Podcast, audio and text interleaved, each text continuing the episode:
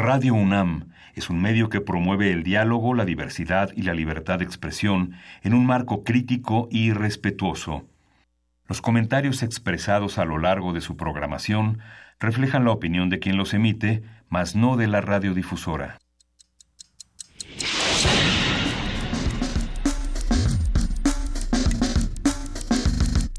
Primer movimiento.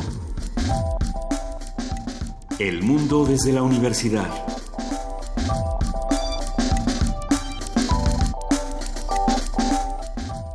Siete de la mañana con siete minutos, Miguel Ángel. Lunes 12 de febrero concluyeron ya las campañas eh, políticas y estamos en la cabina de primer movimiento. Juan Inés de esa, buenos días. Buenos días, Miguel Ángel Quemain. Luisa Iglesias se tomó un día de descanso. Le enviamos un saludo. Esperamos eh, que no nos esté oyendo, sino que esté descansando.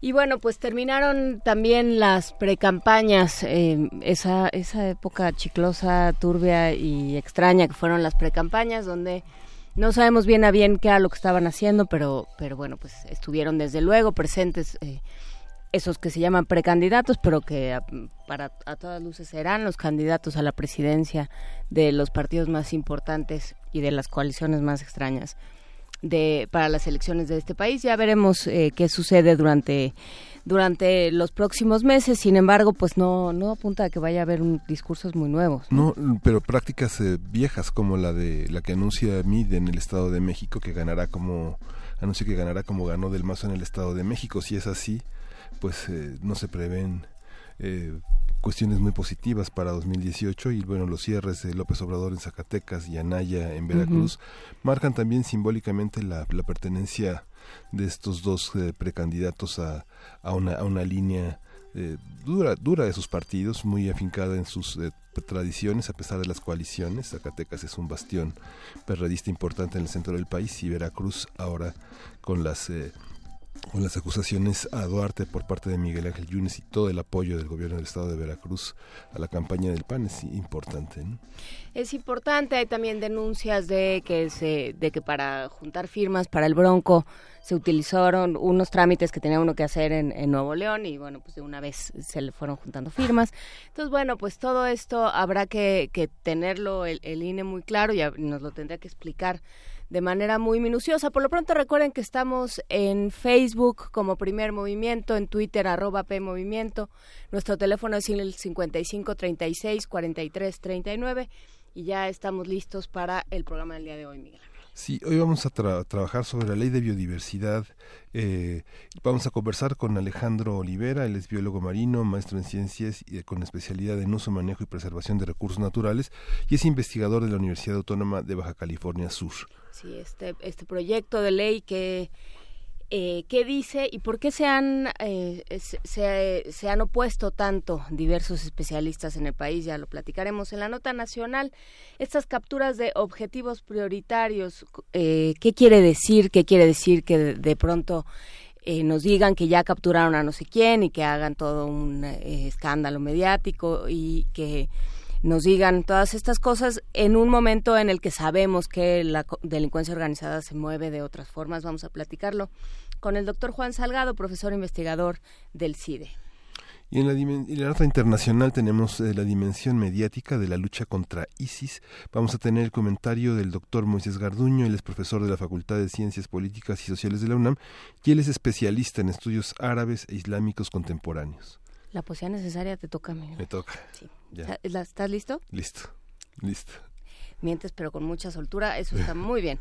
En la mesa del día, mediciones reales de la pobreza, pobreza laboral, ¿qué queremos decir con esto? Y, eh, y cómo se contrapone a los discursos triunfalistas que de pronto nos inundan. Conversación con Francisco Rodríguez, él es miembro del Consejo Editorial del Observatorio Económico de la Universidad Autónoma Metropolitana.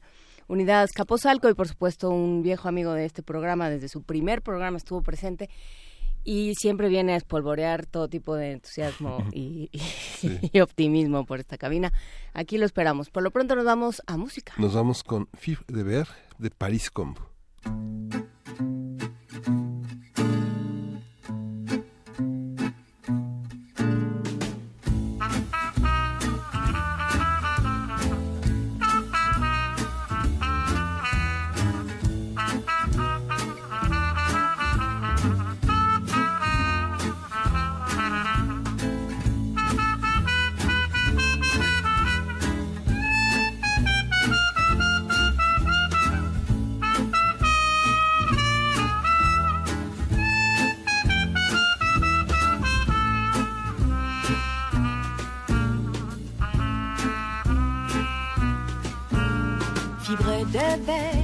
Je ne sais vibrer qu'en paratonnerre, je suis condamné à l'éclair, la foudre éphémère, car si l'on m'aime, l'on doit me consumer, mais demain, oui demain, j'en fais le serment. J'ouvrirai les yeux, mes deux yeux tout en grand, sur un bel homme, un bel amant, qui laissera ma vie sauve tout en m'aimant.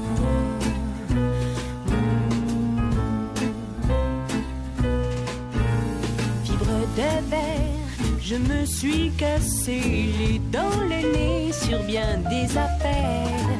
De cœur trop pincé, de mœurs trop épicées, car pour me plaire, l'on doit me consumer. Mais demain, oui, demain, j'en fais le serment. J'ouvrirai les yeux, mes deux yeux tout en grand sur toi, en somme, mon bel amant. Toi qui as si m'attends tout en m'aimant.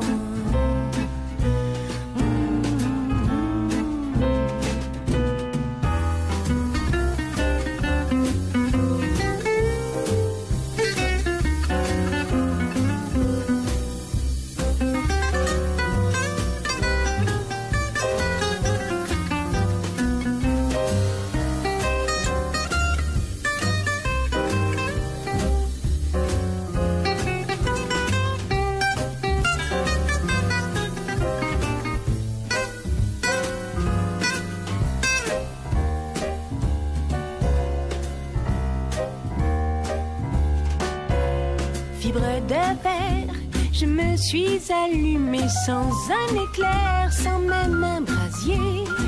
Juste une lueur à mon intérieur, ta chaleur a su trouver mon cœur, mais demain.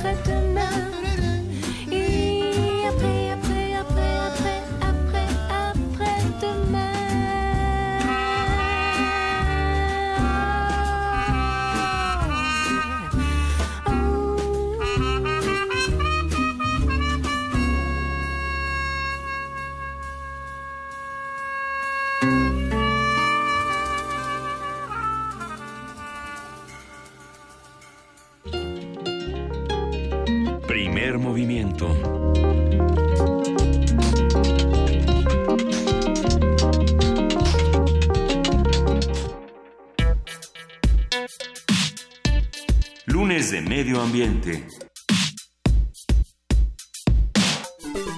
El pasado 15 de diciembre, el Senado de la República aprobó la Ley General de Biodiversidad, que, de acuerdo con el Centro Mexicano de Derecho Ambiental, presenta una serie de ambigüedades que podrían poner en riesgo la conservación del patrimonio natural y cultural de México. La nueva ley pretende integrar en un solo instrumento todas las normativas para regular la biodiversidad y garantizar el derecho a la consulta previa, libre e informada de las comunidades indígenas para el manejo de los recursos naturales. Sin embargo, de acuerdo con especialistas en temas ambientales, esta nueva resolución omite aspectos fundamentales en la materia como la protección de especies, recursos genéticos, áreas naturales protegidas e inclusión de los pueblos indígenas. A partir del proyecto de ley hablaremos sobre lo que plantea, cuáles son sus problemas, quiénes se oponen y por qué, y cuáles son los argumentos que la sostienen. Y para ello nos acompaña Alejandro Olivera, él es biólogo marino, maestro en ciencias con especialidad en uso, manejo y preservación de los recursos naturales, profesor investigador de la Universidad Autónoma de Baja California Sur y representante del Centro para la Diversidad Biológica en México. Muchísimas gracias, Alejandro Olivera, por estar con nosotros esta mañana. Hola, ¿qué tal? Buenos días, un placer. Muchas gracias. Cuéntanos, eh, ¿qué, ¿Qué opinas o cómo lees tú la ley de biodiversidad? Pues obviamente es un de aprobarse así tal cual como está sería un retroceso para la conservación de la biodiversidad en, en México, ya que eh, pues es un proyecto que no está eh, bien hecho y si se aprueba eh, se derogaría, se cancelaría lo que es la Ley General de Vida Silvestre actualmente y diversas disposiciones en materia de áreas naturales protegidas de la Ley General de Equilibrio eh, Ecológico. Y bueno, en torno a, este tema de áreas naturales protegidas, eh, supone un debilitamiento de, de estas figuras al permitir pues actividades que no son compatibles con, con, con estas eh, zonas, con las más de 180 áreas naturales que tenemos en, en todo el país, ¿no? Proyectos eh, como la minería metalúrgica a cielo abierto podrían ser eh, pues facilitados dentro de estas de estas zonas que se deben de, conservar que son ejemplo del patrimonio eh, del capital natural de México. Y esto no se detiene con las consultas sí justo lo, que queremos es que el, proyecto se abra a, a consulta ya que la forma como fue aprobada en el Senado fue eh, prácticamente en oscurito al último la última noche del periodo ordinario de, de, sesiones pasó inmediatamente cuando llegó a la Cámara de Diputados se tomó la Comisión de, Medio Ambiente para que se trabajara en el en el dictamen. Entonces bueno es un es un proyecto que pues eh, pues como está siendo aprobado y pues, todo el proceso legislativo pues busca no no tener una consulta eh, con todos los sectores representativos. Y justo es lo que hemos estado solicitando que se amplíe el turno que eh, se involucren más comisiones como la de cambio climático como la de asuntos indígenas y se abran foros de discusión para eh, pues, nutrir eh, la, el proyecto de ley que realmente tenga una representatividad de de todos los, usuarios. Esta visión de la sustentabilidad es uno de los eh, uno de los desafíos que eh, muchos grupos académicos eh, objetan esta idea de la sustentabilidad que es una idea vieja que es de fundamentos tecnócratas. ¿Cómo, cómo lo valoran? ¿Es necesario cambiarla a pesar de que muchos de los convenios de México con el mundo se sostienen en esta idea de la sustentabilidad? Sí, pues eh, son redacciones mañosas que luego se ponen en los en los proyectos de, ley.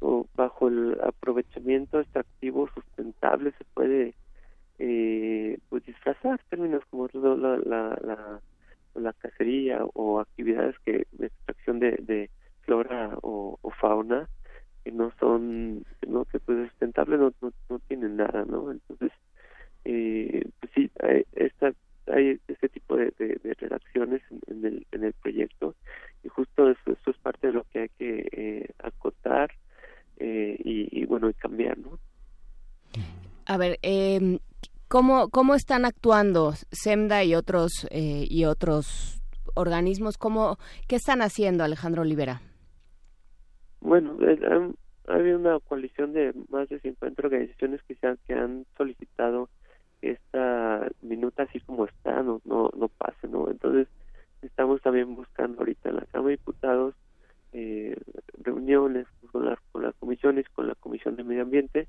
Y todavía no se ha eh, concertado concertar una una, una eh, cita con, la comisión pero bueno estamos en, proceso y, y en, espera de, de, de, respuesta justo eh, pues para solicitar que se abra la consulta eh, pues uh, dentro de un proceso de, un parlamento abierto en la Cámara de Diputados. A ver, y entonces eh, mencionabas que hace falta que esté involucrado gente de asuntos indígenas, porque bueno, mal que bien son quienes han, eh, cuidado y quienes viven de estas tierras en muchos eh, en muchos sentidos. Y también cambio climático. Eh, no están contemplados no no fueron parte de quienes hicieron quienes hicieron la ley bueno, la ley curiosamente eh, la propone una senadora del Partido Verde, eh, se llama eh, Ninfa Salinas. Ah. Y la, bueno, entonces pues, también hay un conflicto de, interés porque tiene apoya proyectos mineros, hay un proyecto minero en Baja California Sur sobre en un área natural protegida, por ejemplo, ¿no?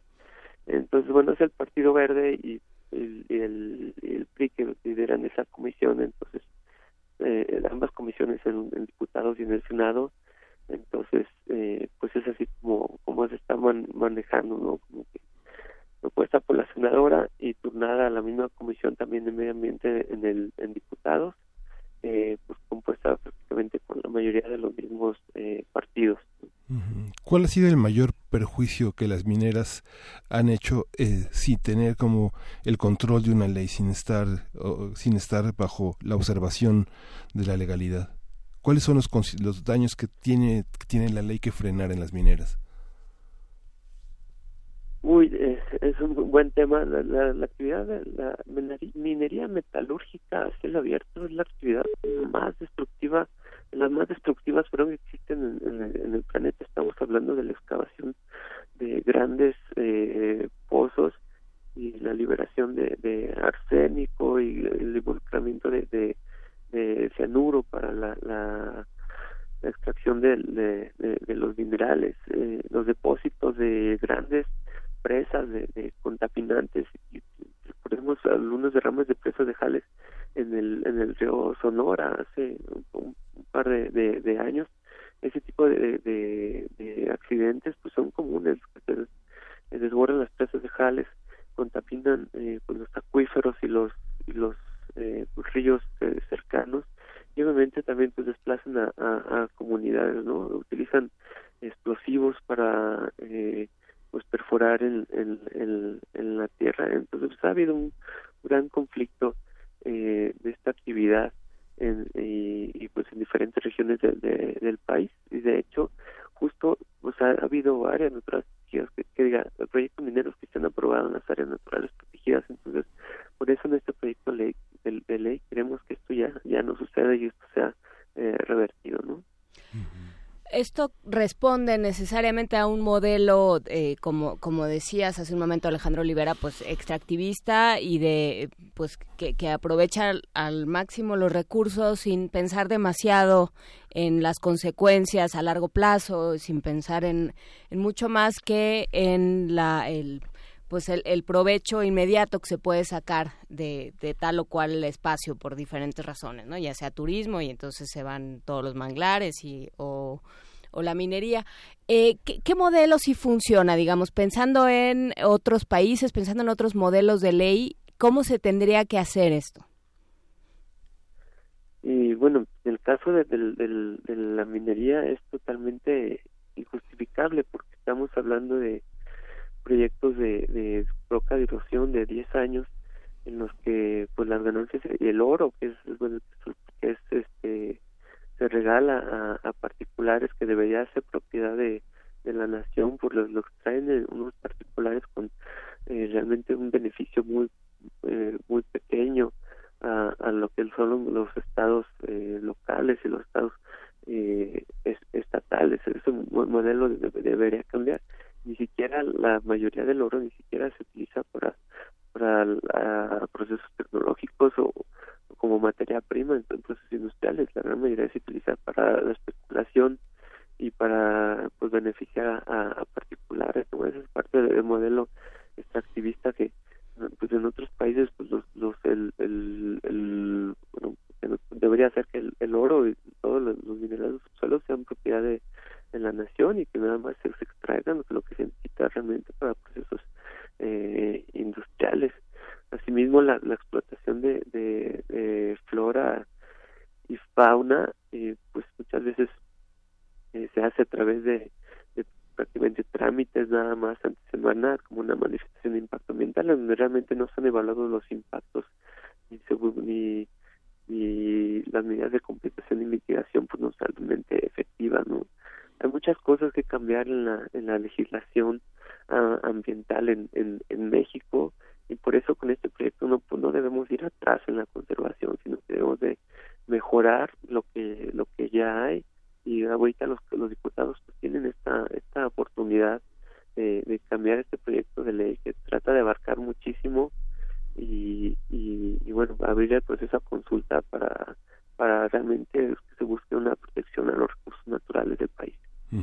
¿Por qué es tan grande la, por qué se trató de abarcar tanto? ¿Es por, porque el diagnóstico en su transversalidad obligaba a vincular el articulado de la vieja ley de vida silvestre y hacerlo más, más, más denso? ¿O, o, o por acabar pronto con la, con el problema? ¿O ¿Por qué, por qué se hizo así? Es, una buena pregunta. El proyecto se inició eh, desde que el, el, proyecto se presentó cuando fue la, la Convención sobre Diversidad eh, Biológica el año eh, antepasado, en diciembre del 2016, justo porque la, la senadora proponente quería eh, que quedar bien dentro del marco del, del, convenio sobre la diversidad biológica y pues y malamente trata este de abarcar muchísimo de aspectos de, de leyes como la ley general eh, de bioseguridad como la ley general de giro ecológico como la ley general de, de vida silvestre por, decir algunas. Entonces eh, sí abarca mucho y este y pues regula poco no abarca mucho y regula poco. Y, uno de los de justamente de las observaciones que se hacía a esta ley es eh, la vaguedad. No se deja claro, se habla de, de, consulta a los pueblos, pero bueno, eso ya se sabe con proyectos productivos que piden esta, estas evaluaciones de impacto social y de impacto ambiental, que todo se puede manipular en esos términos. Falta especificidad en la ley. Sí, sí, en términos de, de consultar, no no está garantizada la, consulta previa informada a los derechos de, los recursos, a, los, a los dueños de los recursos genéticos de los principales usuarios, que son eh, las, las comunidades indígenas dentro del proyecto de ley. Es otra cosa que también hay que eh, cambiar dentro de, de, este proyecto y pues, pues muchos grupos, muchas comunidades no han sido informadas del proyecto y y muchas desconocen actualmente que también está este proyecto en, en, manos de, de, los diputados. ¿Cómo se define esta propiedad? O sea, ¿cómo definimos quién tiene derecho, según esta ley y según eh, lo, lo tradicional, digamos, cómo se define quién tiene derecho a explotar una zona y cómo? Uh, pues obviamente en cuanto a recursos genéticos, los principales usuarios pues son las las comunidades indígenas y, deberían de tener eh, pues, eh, prioridad, obviamente, ¿no? Pero las regiones, en las zonas donde, viven los propietarios de, los terrenos, ¿no? Se debe de acabar con, con las eh, expropiaciones, con las preponderancias para proyectos pues que no dejan ningún beneficio hacia las comunidades locales y que nada más buscan una explotación pues a, a, a, corto plazo no eso es lo, lo, lo que lo que hay que, que cambiar esta, esta visión de lo indígena eh, pone el acento en lo ambiental, cuando lo indígena tendría que tener una, una prioridad cultural y social. Este, ¿cómo, ¿Cómo equilibrar esta, este balance de fuerzas? Por ejemplo, eh, eh, en, el, en, el, caso también de la ley de pesca, que es una ley aprobada, este, ¿cómo funciona con comunidades de pescadores que, que, trabajan en cooperativas y que hay una cultura alrededor de, alrededor de todo esto, que también está en compaginación con el mundo indígena y con el mundo rural? ¿Cómo, equilibrarlo? ¿Cómo entenderlo? Eh, pues en, varios, en varias leyes está, está definido como aprovechamiento de, subsistencia y eh, como aprovechamiento respecto a culturas y, y, tradiciones. ¿no? Estamos, no estamos hablando de volúmenes de explotación comercial. En, ese, en esos términos se puede encontrar un, un, equilibrio que se respeten eh, las tradiciones y pues el aprovechamiento de, de subsistencia eh, se ha permitido actualmente bueno en, en, en hay figuras así en, la ley de, de, pesca y en la ley general de, de, vida silvestre pues muchísimas gracias Alejandro Olivera. Eh, estaremos al pendiente de este tema. ¿cuándo se vuelve a discutir en el Senado? Pues el, la preocupación es que en, diputados pueda ser aprobada en cualquier momento eh, si se pone si, si se vota en la comisión de medio ambiente y pasa al pleno para su aprobación ya prácticamente sería eh, la, la, ley. Entonces por ello que buscamos que se modifique en, la Cámara de Diputados y bueno así tendría que regresar al, al, al Senado para su discusión pues muchísimas gracias, Alejandro Olivera. Estaremos al pendiente de esta ley de biodiversidad eh, eh, presentada por, por Ninfa Salinas del Partido Verde. Y minera también. Y minera también, como no. Pues sí, sí, ese es el asunto. Muchísimas gracias, Alejandro Olivera. Y nos vamos a una, una, mini, producción de Radio UNAM, Confesiones de un árbol.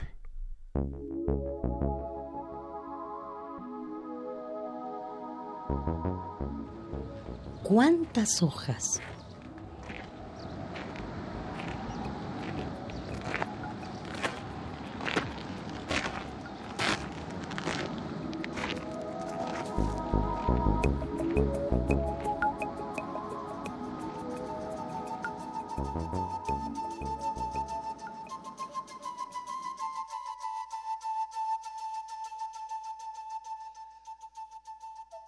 Antes de ser un hombre, yo he sido un árbol bueno.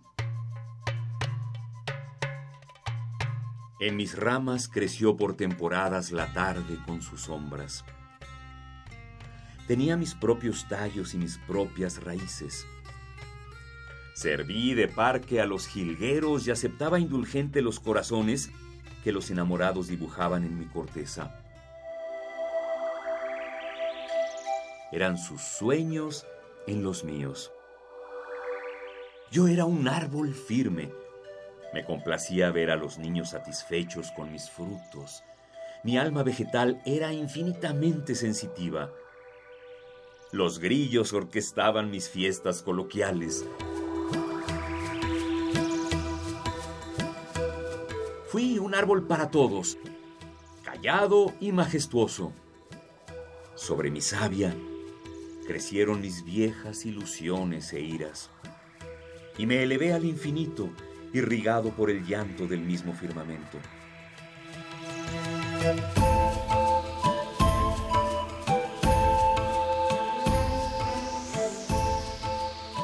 Resistí estoico las ingratitudes del clima y sus tertulias. Era yo un árbol con ganas de ser árbol, Conocía el idioma que hablaban en secreto los geranios y ellos me consideraban un hermano grande rodeado de eucaliptos y gardenias.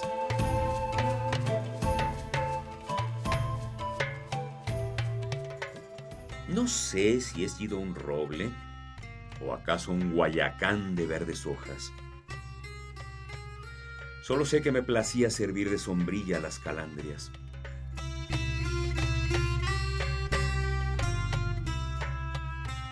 No les miento. Algunas veces sentí deseos de levantar mis raíces y volar con las gaviotas. Siendo silvestre, me agradaba la magia de los campos y compartir mi soledad con la tarde. No me van a creer, pero siendo árbol silente y majestuoso, tenía el corazón de un ser humano antes de convertirme en transeúnte.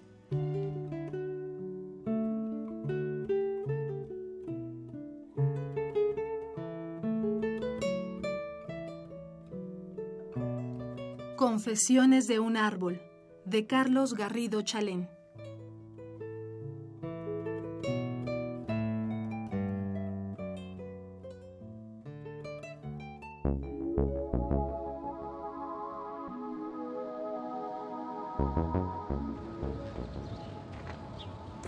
De la serie ¿Cuántas hojas?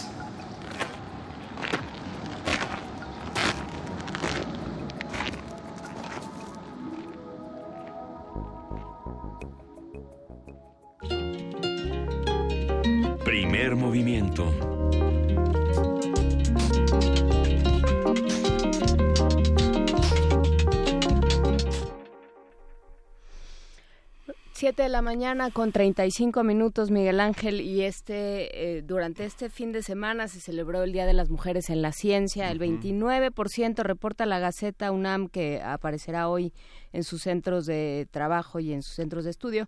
Solo 29% de las mujeres en el mundo, de las investigadores en el mundo son mujeres. 29%. Eh, y bueno, pues como universidad ah, vale la pena preguntarse a qué se debe, ¿no? ¿Cómo, qué es lo que está pasando, dónde está el dónde está el filtro. Sí, como ya había hecho en primer movimiento Marcia Iriart, que es una de las eh, mujeres de la ciencia más importantes en México, directora del Instituto de Fisiología Celular, señalaba pues la dificultad para que en medio de un, de un consejo universitario se le dijera doctora, ¿no? Se le reconociera.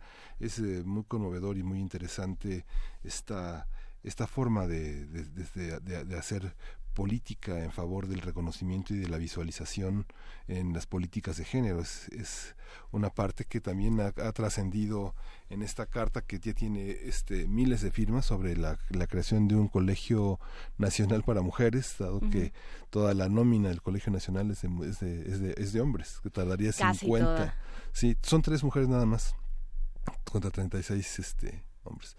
Entonces, eh, tardaría 50 años para que hubiera un equilibrio de género, según han señalado las personas que se oponen a esa, a esa, esa visión que es tan excluyente, según señalan, Digo, Sí, que nos lleva al asunto de cuotas del que hablaba el otro día Álvaro Arreola, que decía cosas interesantes con respecto a qué pasa cuando cuando se equilibran así las fuerzas, cuando se hace la regulación de tal manera que hacen, estas acciones muy concretas destinadas a que se vayan equilibrando las fuerzas, ¿no? Como las cuotas, como este proyecto del que hablas.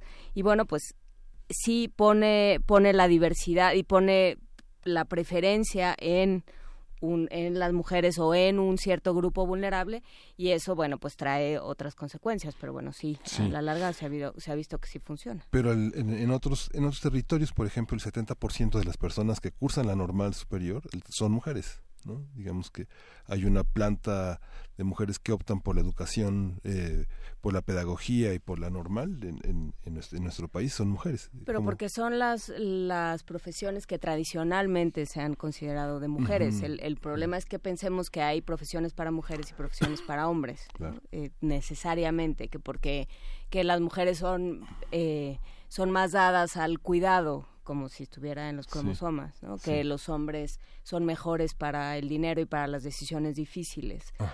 Eh, todo este tipo de, em, de ideas preconcebidas, pues lo que, a lo que nos lleva es a limitar las posibilidades de un joven o de una joven en determinado momento de su vida, ¿no? No, tú no puedes ser astronauta, mijita, porque eso, eso es para hombres.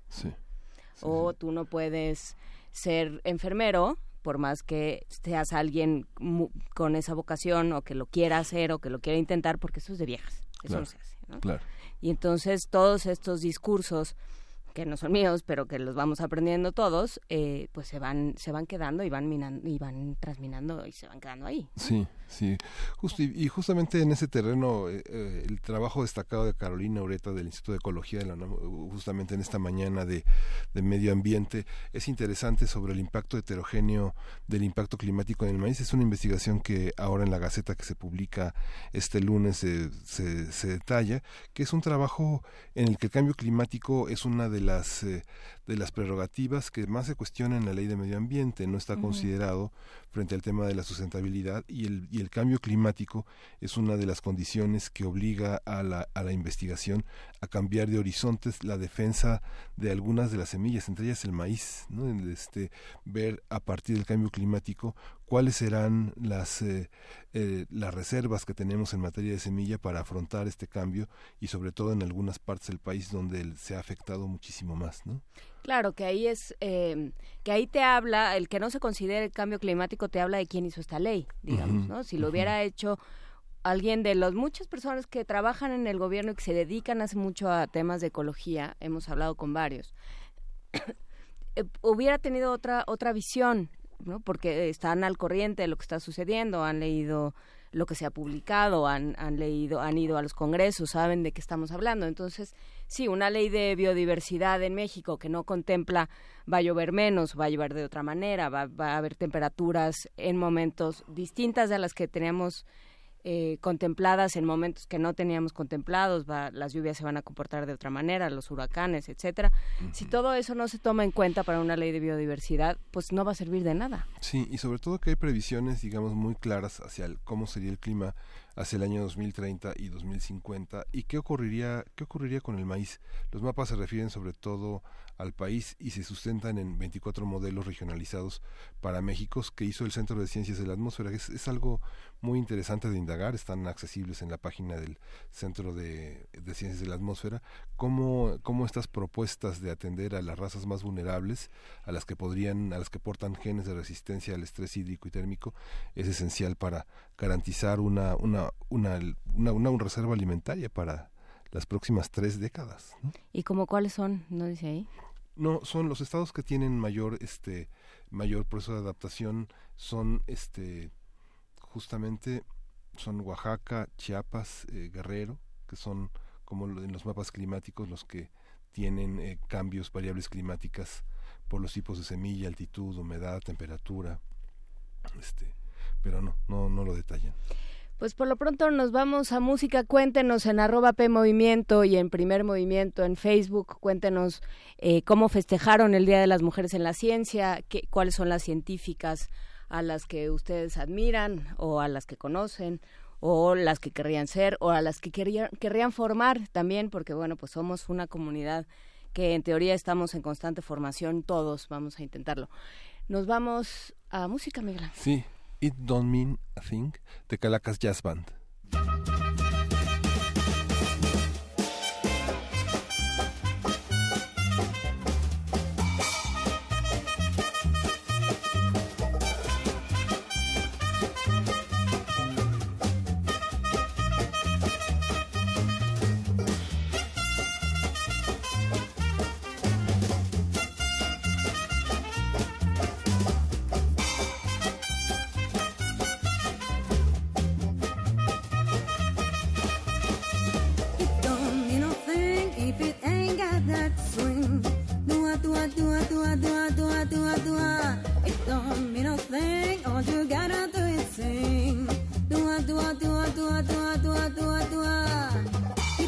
the difference if it's with a heart. Just give that rhythm everything you're got. It don't mean a thing if it ain't got that swing. Do-a, do-a, do-a, do-a, do-a, do-a, do-a, do-a.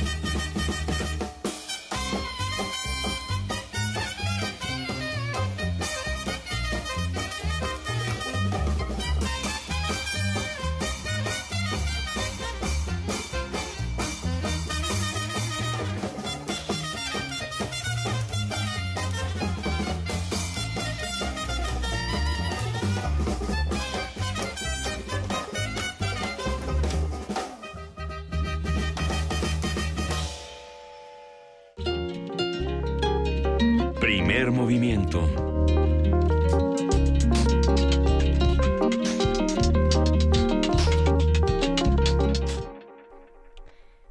Siete de la mañana, 45 minutos. Si usted tiene que estar a las 8, apúrese.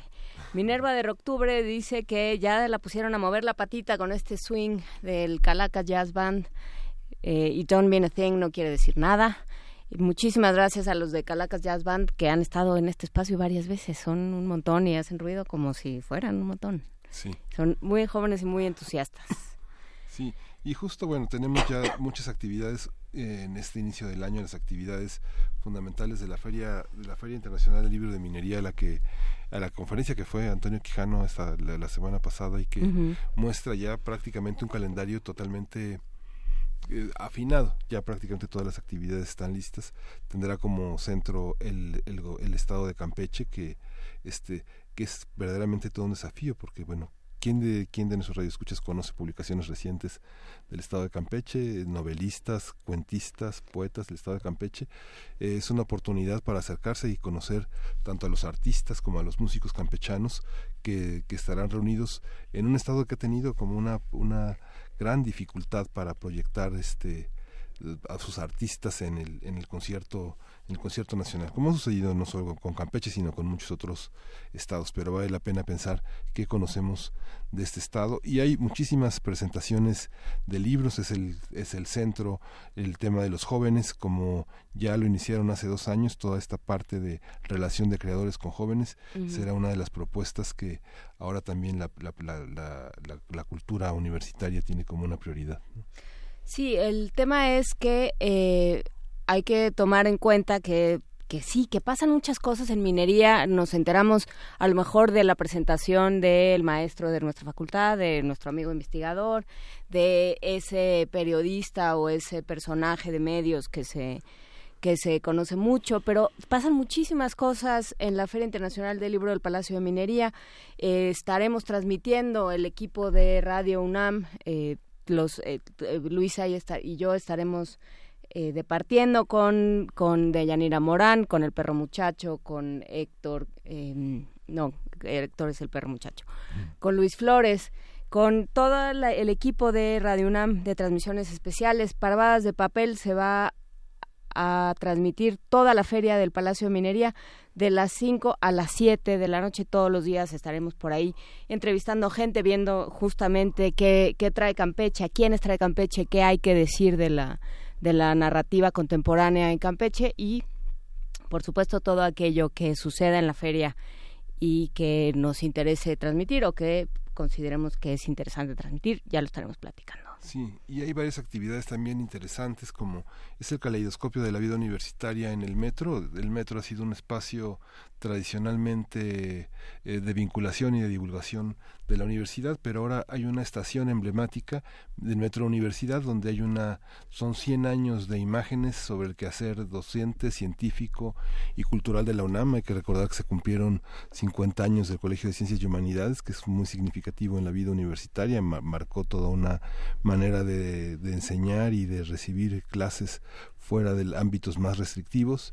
Y bueno 150 años de la Escuela Nacional Preparatoria que también se festejaron de una manera documental histórica muy interesante pues ahí está ahí está la historia de nuestra universidad. Mayra Elizondo nos dice son necesarias las leyes de equidad para que las mujeres hagan ciencia y que por ejemplo no deban decidir entre continuar su desarrollo profesional y la maternidad. Sin embargo es un hecho que la discriminación de género en la academia continúa y con fuerza por supuesto Mayra Elizondo y por supuesto que sí es necesario que se que se tomen en cuenta todos estos factores, es necesario que se haga una sensibilidad eh, distinta, que se construya una sensibilidad distinta y una forma de convivir hombres y mujeres en este país, en las universidades, eh, desde los lugares más pequeños hasta los lugares más vastos y llenos de gente, sí, cómo estamos planeando y cómo le estamos presentando el, el quehacer científico a las jóvenes que están estudiando ahora. Tenemos, bueno, tenemos en todas las cifras del tercer, del, prácticamente el 29% de las investigadoras en el mundo, bueno, son de los investigadores de la ciencia son, son mujeres. Cada día crece más en Latinoamérica. Hay una apertura en esta conmemoración del Día Internacional de las Mujeres y las Niñas en la Ciencia, en el que se muestra que cerca del 45% eh, en Latinoamérica ha, crecido notablemente y en México apenas alcanza un 36%, mientras que en países asiáticos y árabes la situación es muchísimo peor, ¿no? Es muchísimo peor que no, no alcanza ni siquiera el 17%. Pues sí, pero ahí siempre se hace la, la distinción, pero es que nosotros se supone que tenemos una unas garantías que nuestra constitución dice que debemos ser tratados iguales y debemos tener las mismas oportunidades. Entonces, pues sí, comparar, ¿con quién nos vamos a comparar? Se supone que no son esos los países con los que tendríamos que compararnos, puesto que hemos trabajado para tener una serie de derechos que están asentados en nuestra constitución, nada más que no no se hacen valer. Pero bueno, por lo pronto para, para sentar un poco todo esto que sucede, para digerirlo de otra forma, vamos a escuchar de la Biblioteca Digital de la Medicina Tradicional Mexicana, Hierbero. Ahora regresamos.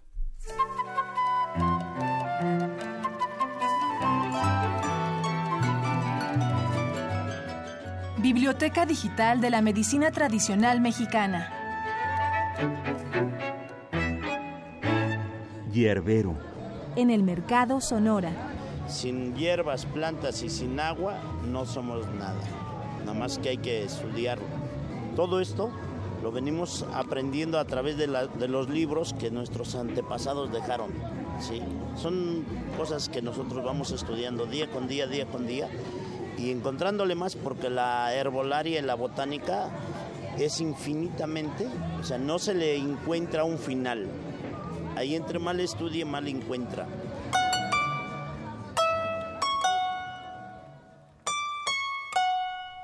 La maestra en ciencias Abigail Aguilar Contreras, jefa del herbario medicinal del Instituto Mexicano del Seguro Social.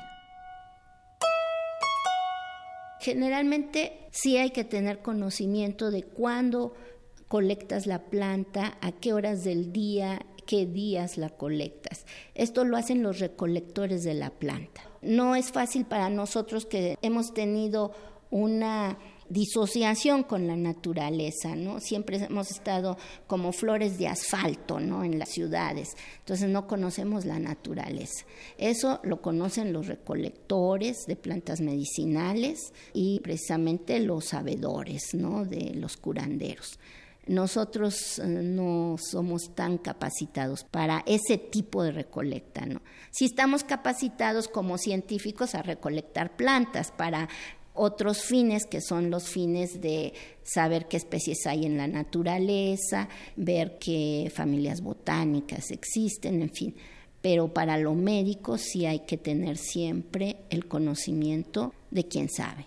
Puedes ir y recolectar y, como un botánico, pero si lo quieres utilizar como medicamento tienes que saber en qué momento recolectar. Por ejemplo, si quieres el jugo lechoso de la sangre de drago, del croton draco, tienes que ir a la hora en que está produciendo más ese látex la planta que es a las 5 de la mañana, 6 de la mañana. Si vas a las 12 del día, solamente son gotas. Pero eso lo saben los curanderos.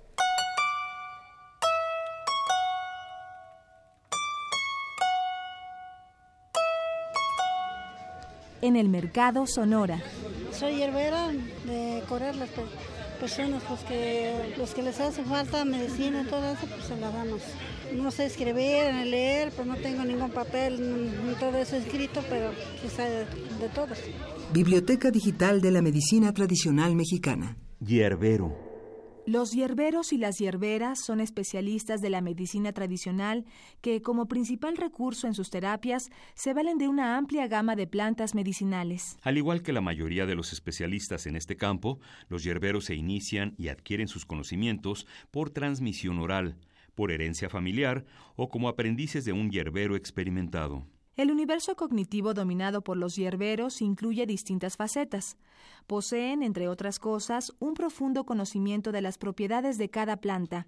Distinguen perfectamente una planta benéfica de una dañina y reconocen en las características anatómicas del vegetal las partes de uso medicinal. Los hierberos dominan todos los aspectos relacionados con la colecta, conservación y preparación de numerosos medicamentos herbolarios, debido a que poseen un amplio saber en materia de la distribución y ciclo de vida de las especies. El hierbero sabe cuáles de estas especies han de ser usadas frescas y cuáles conservan sus propiedades medicinales aún después de someterlas a otro tipo de tratamientos. Los hierberos conocen la dosis, vía de administración, contraindicaciones y efectos secundarios de cada planta. Para potenciar el efecto de las plantas medicinales, es común que algunos de estos terapeutas lleven a cabo ceremonias, rezos, cantos, danzas y ofrendas. Y no obstante, en los mercados de las ciudades y en otros lugares públicos, algunos hierberos se limitan exclusivamente a vender hierbas y objetos propios de la medicina tradicional. El reino vegetal sigue siendo, sin lugar a dudas, el principal proveedor de recursos medicinales. Gran parte del conocimiento de la época prehispánica ha perdurado hasta nuestros días y ha ido enriqueciéndose con el paso de los años.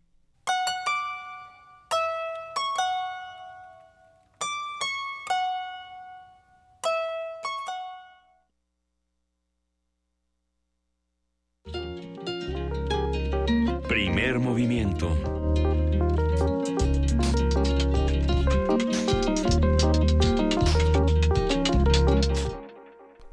7 de la mañana con 57, casi 57 minutos, Miguel Ángel. Sí, estamos eh, por, por, iniciar la segunda, la segunda hora de primer movimiento y justamente vamos a tener en la, en la en la nota nacional las capturas de objetivos prioritarios por parte de la Procuraduría General de la República y es muy interesante todo lo que se señaló en este fin de semana sobre el tema de la seguridad, el tema de las Fuerzas Armadas sigue estando en la primera plana de, la, de, este fin de semana y creo que seguirá muy fuerte en lo que en lo que resta porque siguen siguen estableciéndose toda la del dictamen de la ley de seguridad interior y justamente las fuerzas armadas señalando el papel eh, importante que tiene la, la, la reflexión la participación de todos en esta ley de seguridad en la que han ablandado sus puntos de vista señalando la importancia de hacer una consulta la importancia de tener la participación de una sociedad activa en esta, en esta parte.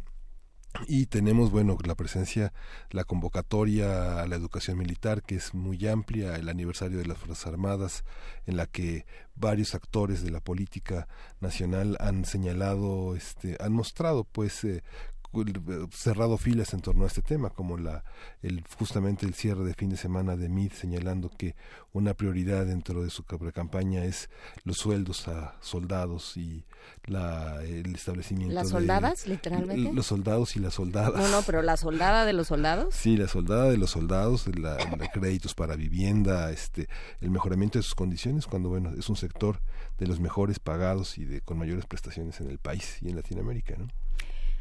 Por supuesto, está, eh, como dices, en primeras planas está eh, este plagio del cártel Jalisco Nueva Generación, agentes de la PGR, del Aceido. Lo vamos a platicar en unos minutos más, porque, bueno, pues también se habla de que este cártel salió de la división de otros, de una de estas capturas importantísimas que hicieron eh, de la cabeza de uno de los cárteles. Bueno, pues se salieron más. Entonces, no es una decisión fácil, no es una una cosa que se pueda atacar eh, o que se pueda acabar con eh, solo acabando con las cabezas, pero lo platicaremos con más detalle en unos minutos más. Por lo pronto los dejamos con esta pausa y nos vamos a y regresamos en unos minutos más a primer movimiento.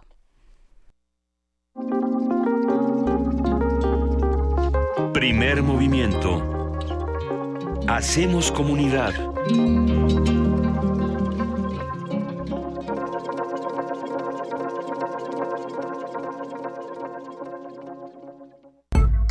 En este año de elecciones, descargacultura.unam te recomienda la conferencia 30 años de reformas electorales, impartida por Jacqueline Pechard. Ya en el contexto del levantamiento zapatista y del asesinato de Colosio, que fueron dos asuntos que ciertamente estuvieron gravitando alrededor del proceso electoral, el de 1994. Esto y más disponible en www.descargacultura.unam.mx. Entonces, ¿qué? ¿Te vas a seguir haciendo? ¿Vas a seguir permitiendo que todos estos políticos mediocres y corruptos... Sí, eso. Sigan haciendo lo que se les da la gana con nuestras vidas. ¿Te vas a quedar cómodo en tu casa ese domingo tan importante? Mientras estos tipejos siguen violando una y otra vez tus derechos. De una vez te digo. Que yo no. Pásate a la izquierda. Todo México se está pasando a la izquierda. El PT te acompaña. El PT te empodera. El PT está de tu lado. En estos difíciles momentos que nos ha tocado vivir a causa de los desastres naturales, somos muchos los mexicanos que hemos apoyado sin dudar. Corre la voz, porque el apoyo debe continuar. Corre la voz, porque no debemos detenernos. Somos muchos los que estamos sumados para levantar México. Es hora de correr la voz para que sigamos aportando todos. El PRI escuchó el mensaje, ha entregado 258 millones de pesos y va a informar puntualmente en qué se está invirtiendo ese dinero. Primero, lo primero. Primero es México. PRI. En México conservamos los lazos familiares, nuestras tradiciones, lo que nos define, pero hay cosas que también necesitan mantenerse para disfrutar de todo eso. Por ello, hoy fui a solicitar una reposición idéntica de mi credencial para votar. Si la tuya también sufrió algún deterioro o la perdiste y tus datos no han cambiado, ve cuanto antes al módulo de línea más cercano. Tienes hasta el 28 de febrero. Porque mi país me importa, solicité la reposición de mi credencial para votar en las próximas elecciones. Instituto Nacional Electoral, INE. De las vistas de Salvador Toscano a la época de oro Del celular a la era digital. Filmoteca UNAM. Sala de exposiciones, acervo y restauración, cine en línea, talleres, hemeroteca. Circuito Mario de la Cueva, frente a la Facultad de Ciencias Políticas y Sociales. Entra a www.filmoteca.unam.mx. En Facebook y Twitter somos Filmoteca UNAM. Ahí encontrarás la oferta visual que tenemos para ti. Filmoteca UNAM.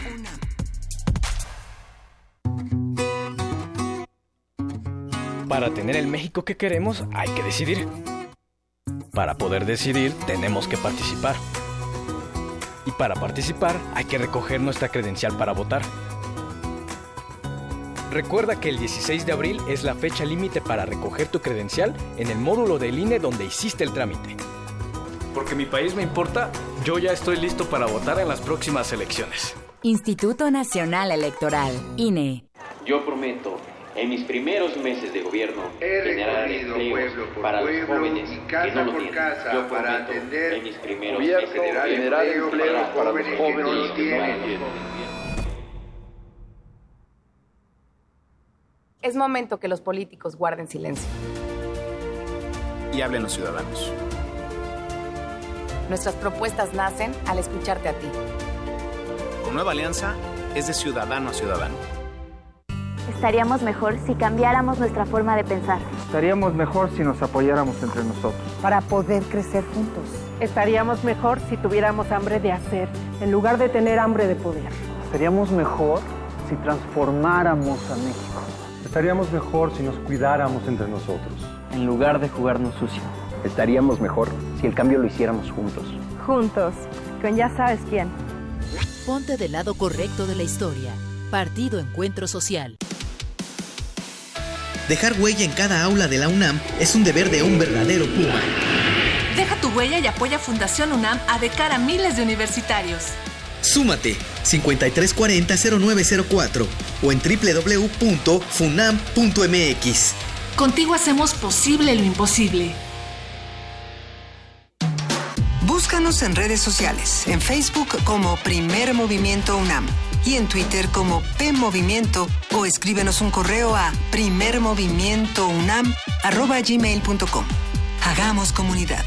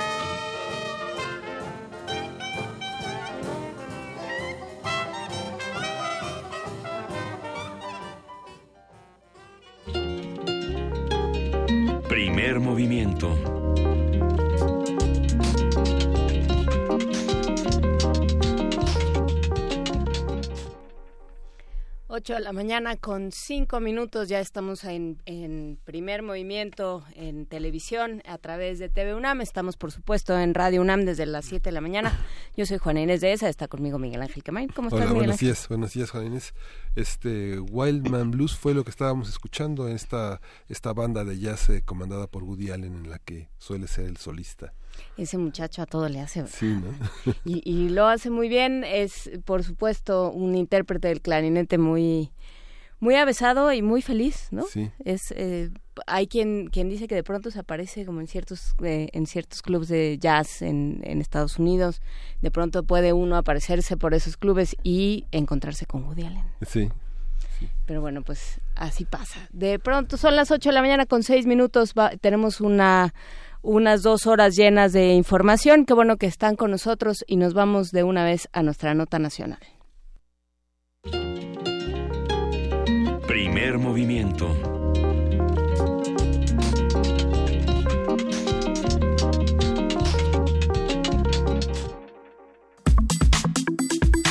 Nota nacional.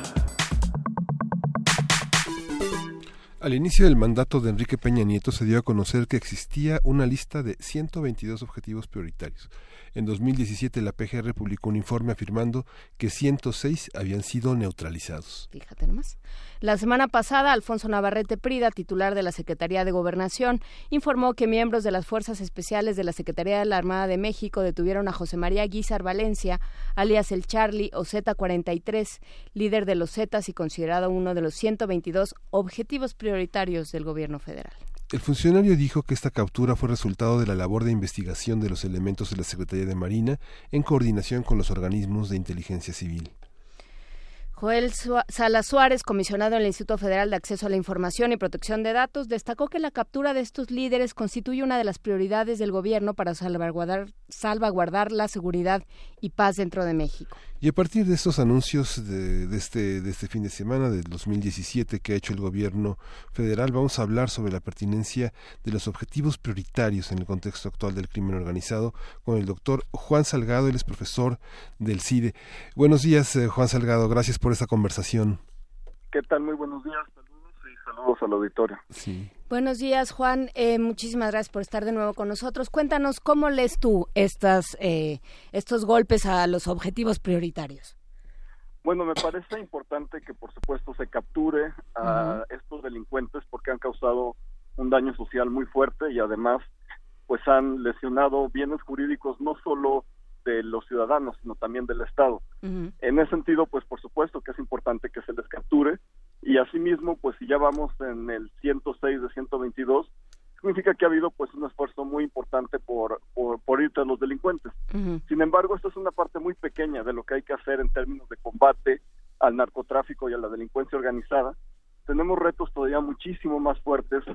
Si se captura un líder, vamos a tener más líderes e incluso fragmentación de cárteles, que es lo que ha pasado claramente con los Zetas la captura anteriormente del Z40, del Z42, pues han llevado a fracturas importantes de los Zetas, que también al ser un cártel tipo franquicia, pues ha generado, digamos, eh, muchísima más eh, peligrosidad en algunos de estos de, estas decisiones, en, el daño social que provocan.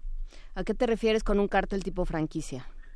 Bueno, en, realidad se trata pues de un cártel que inició, como lo sabemos, eh, con miembros que, que bueno, que escaparon del ejército, que, pasaron a formar parte de la delincuencia organizada y que sobre todo entre Tamaulipas y Nuevo León empezaron a formar el, digamos la estructura formal del cártel pero más allá de eso pues empezaron a tener una ampliación por todo el territorio nacional a través de la cual pues se fueron aliando con distintos líderes delictivos locales que ahí es donde me refiero que es una especie de franquicia, es decir, los Zetas, que originalmente se le llama Z a, algunos mandos militares, pues fueron, digamos, teniendo alianzas con distintos grupos delictivos, fueron expandiéndose y con, siempre con esta característica de ser muy violentos y de tener además del narcotráfico pues actividades muy ligadas con eh, distintos tipos de extorsión, distintos tipos de daño social y así es como digamos llegaron a casi todo el país. ¿Cómo se establecen esos objetivos prioritarios, Juan? ¿Hay, una metodología, hay una hay, hay una, una pauta a seguir para definirlo así legalmente? Bueno, en realidad no, no, no hay una metodología, pues más que nada se refieren pues al, a, la visibilidad y al nivel de peligrosidad de estos líderes. Aquí es importante señalar que pues hace falta eh, en efecto tener más información de inteligencia y tener mucho más rigor en cómo se atiende esta pequeña parte, digamos, de la política antidrogas y sobre todo, pues, eh, que, nos den cuenta de por qué lo hacen y cómo lo hacen. Yo celebro mucho la decisión del Pleno del, del INAI, eh, es información que debe ser pública y sobre todo creo que establece un precedente muy importante sobre qué información debe ser clasificada y reservada en materia de seguridad. Es decir, eh, si bien tiene que haber eh, en términos de seguridad nacional alguna información que no se pueda dar a la ciudadanía por motivos de las investigaciones que están en curso, de proteger eh, información valiosa para la seguridad nacional. Esto definitivamente me parece que es algo que sí debemos conocer y sí se establece un antecedente importante. Más allá de eso, pues bueno, es en términos de las órdenes de aprehensión que hay en contra de estas personas, el conocimiento que se tiene de su capacidad de liderazgo, y, y, además pues de la capacidad que tienen para movilizar a la delincuencia organizada. Eh, ¿Puedes ahondar un poco más en lo del INAI, por favor? Sí, por supuesto. Bueno, pues eh, a pesar de las reformas que hubo en materia de transparencia recientemente, la seguridad eh, sigue siendo un tema en el cual no hay mucha claridad en torno a qué debe ser eh, público y qué no debe ser público. En ese sentido, pues sigue sujeto a interpretación qué es seguridad nacional y en ese sentido qué se puede reservar o qué se puede clasificar como información que no está disponible a la población. Y pues debido a que es un tema que interpreta la, autoridad, de pronto pues tenemos cuestiones como profesionalización, que realmente no es algo que debería afectar, eh, digamos, eh, los grandes operativos, la gran lógica de que debe permanecer en secreto y que, bueno, es casi imposible como ciudadano, por medio de una solicitud de, acceso a la información, obtener eh, datos o incluso documentos sobre planes de estudio de, policías en, en, el ámbito federal, en el ámbito local, y en ese sentido, pues es importante que se revise por parte del INAI y que haya un pronunciamiento claro sobre la información que debe ser pública esta parte de la, de la señalización de, eh, de toda esta red delictiva de 122 objetivos, eh, hay una hay una manera también de ahondar en la en las redes sociales eh, que se en la en el tejido social que que se rompe con la participación de estos grupos y pensar cómo se recuperará, cuáles son las consecuencias de haber destruido estas cabezas, qué pasa con las familias, los jóvenes involucrados en estas redes de una manera obligada, un poco esclavizada a participar con ellos. Supuesto. Bueno, pues me parece que, que es un tema muy, pues muy complejo. En este momento estoy en Michoacán y la semana pasada estuve en Nuevo León y en ambos estados he tenido la oportunidad de ver qué es lo que sucede una vez que se retira la delincuencia organizada, es decir, se captura o se o, se logra neutralizar una plaza, como se dice, y lo que queda detrás pues son un grupo de jóvenes que están que, que, que siguen armados, hay que decirlo, porque neutralizar una plaza no implica, como en muchos otros sitios, quitar las armas a los jóvenes, siguen armados y siguen pues acostumbrados a obtener dinero, no digo fácil, pero sí de esa manera.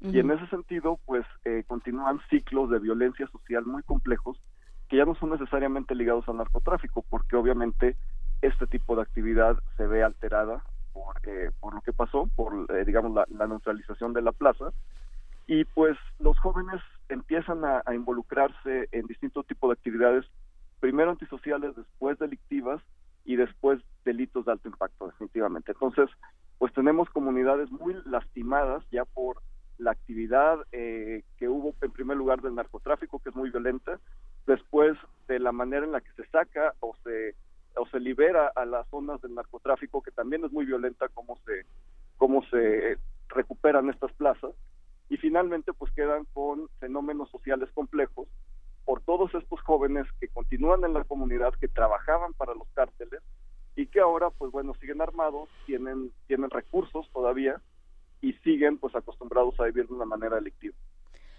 Entonces, a ver, eh, ¿a, qué ¿a qué sí se refiere con neutralizar una plaza? Bueno, en realidad pues la neutralización es, es muy relativa. Si bien se, se captura a los líderes, esto fractura evidentemente los cárteles, hace pequeños cárteles que suelen ser, eh, o, pequeños grupos delictivos, ya no cárteles, perdón, que suelen ser eh, pues más violentos, más parecidos a los mercenarios y con menos organización formal. Entonces, pues la neutralización simplemente pues consiste en la captura, en la desarticulación de los cárteles, lo cual pues bueno, lo vemos en los medios de comunicación. Sin embargo, de lo que no se nos da cuenta es de que quedan pues todos estos factores de riesgo muy, muy fuertemente potenciados en las comunidades, porque pues son jóvenes que ya crecieron, eh, acostumbrados a una lógica delictiva. Pensemos en cuatro o cinco años que tal vez a nosotros no se nos hace nada, pero cuatro o cinco años son decisivos en la vida de un adolescente. Y un chico que entró a los 15 años a ser sicario y hoy tiene 20 años, no sabe hacer otra cosa, no conoce otro, otro tipo de vida. Entonces, realmente ahí es donde tenemos que cuestionarnos cómo reconstruimos estas vidas. Claro, creo que eh, hablaste de medios de comunicación, lo, lo mencionaste pasado y creo que es, es fundamental. O sea, mientras estemos pensando, mientras sea un hecho para los medios, digamos, mientras sean todos eh, cosas que se hacen para que se puedan televisar, ¿no? En un momento, una captura, un personaje, un anuncio. Eh, entonces, nadie se va a preocupar por el trabajo que se tiene que hacer en las comunidades hasta que venga otra captura del que se quedó en lugar del que habían capturado hace dos años. Así es, y, y yo repito, capturar a estos delincuentes es importante porque sí han hecho mucho daño social y celebro, por supuesto, que los capturen, y celebraría mucho más que de verdad se haga justicia seria y una justicia muy simbólica que nos dé un mensaje fuerte de Estado de Derecho, creo que eso sería lo ideal. Sin embargo, más allá de esto, pues tenemos un trabajo social muy fuerte por delante y para terminar, o, no para terminar, pero más bien para controlar la actividad del narcotráfico, pues tendríamos que pensar en otras opciones, eh, tendríamos que pensar en inteligencia financiera más fuerte, en la capacidad en contra del lavado de dinero, en, términos de cómo las empresas lícitas colaboran con la delincuencia organizada.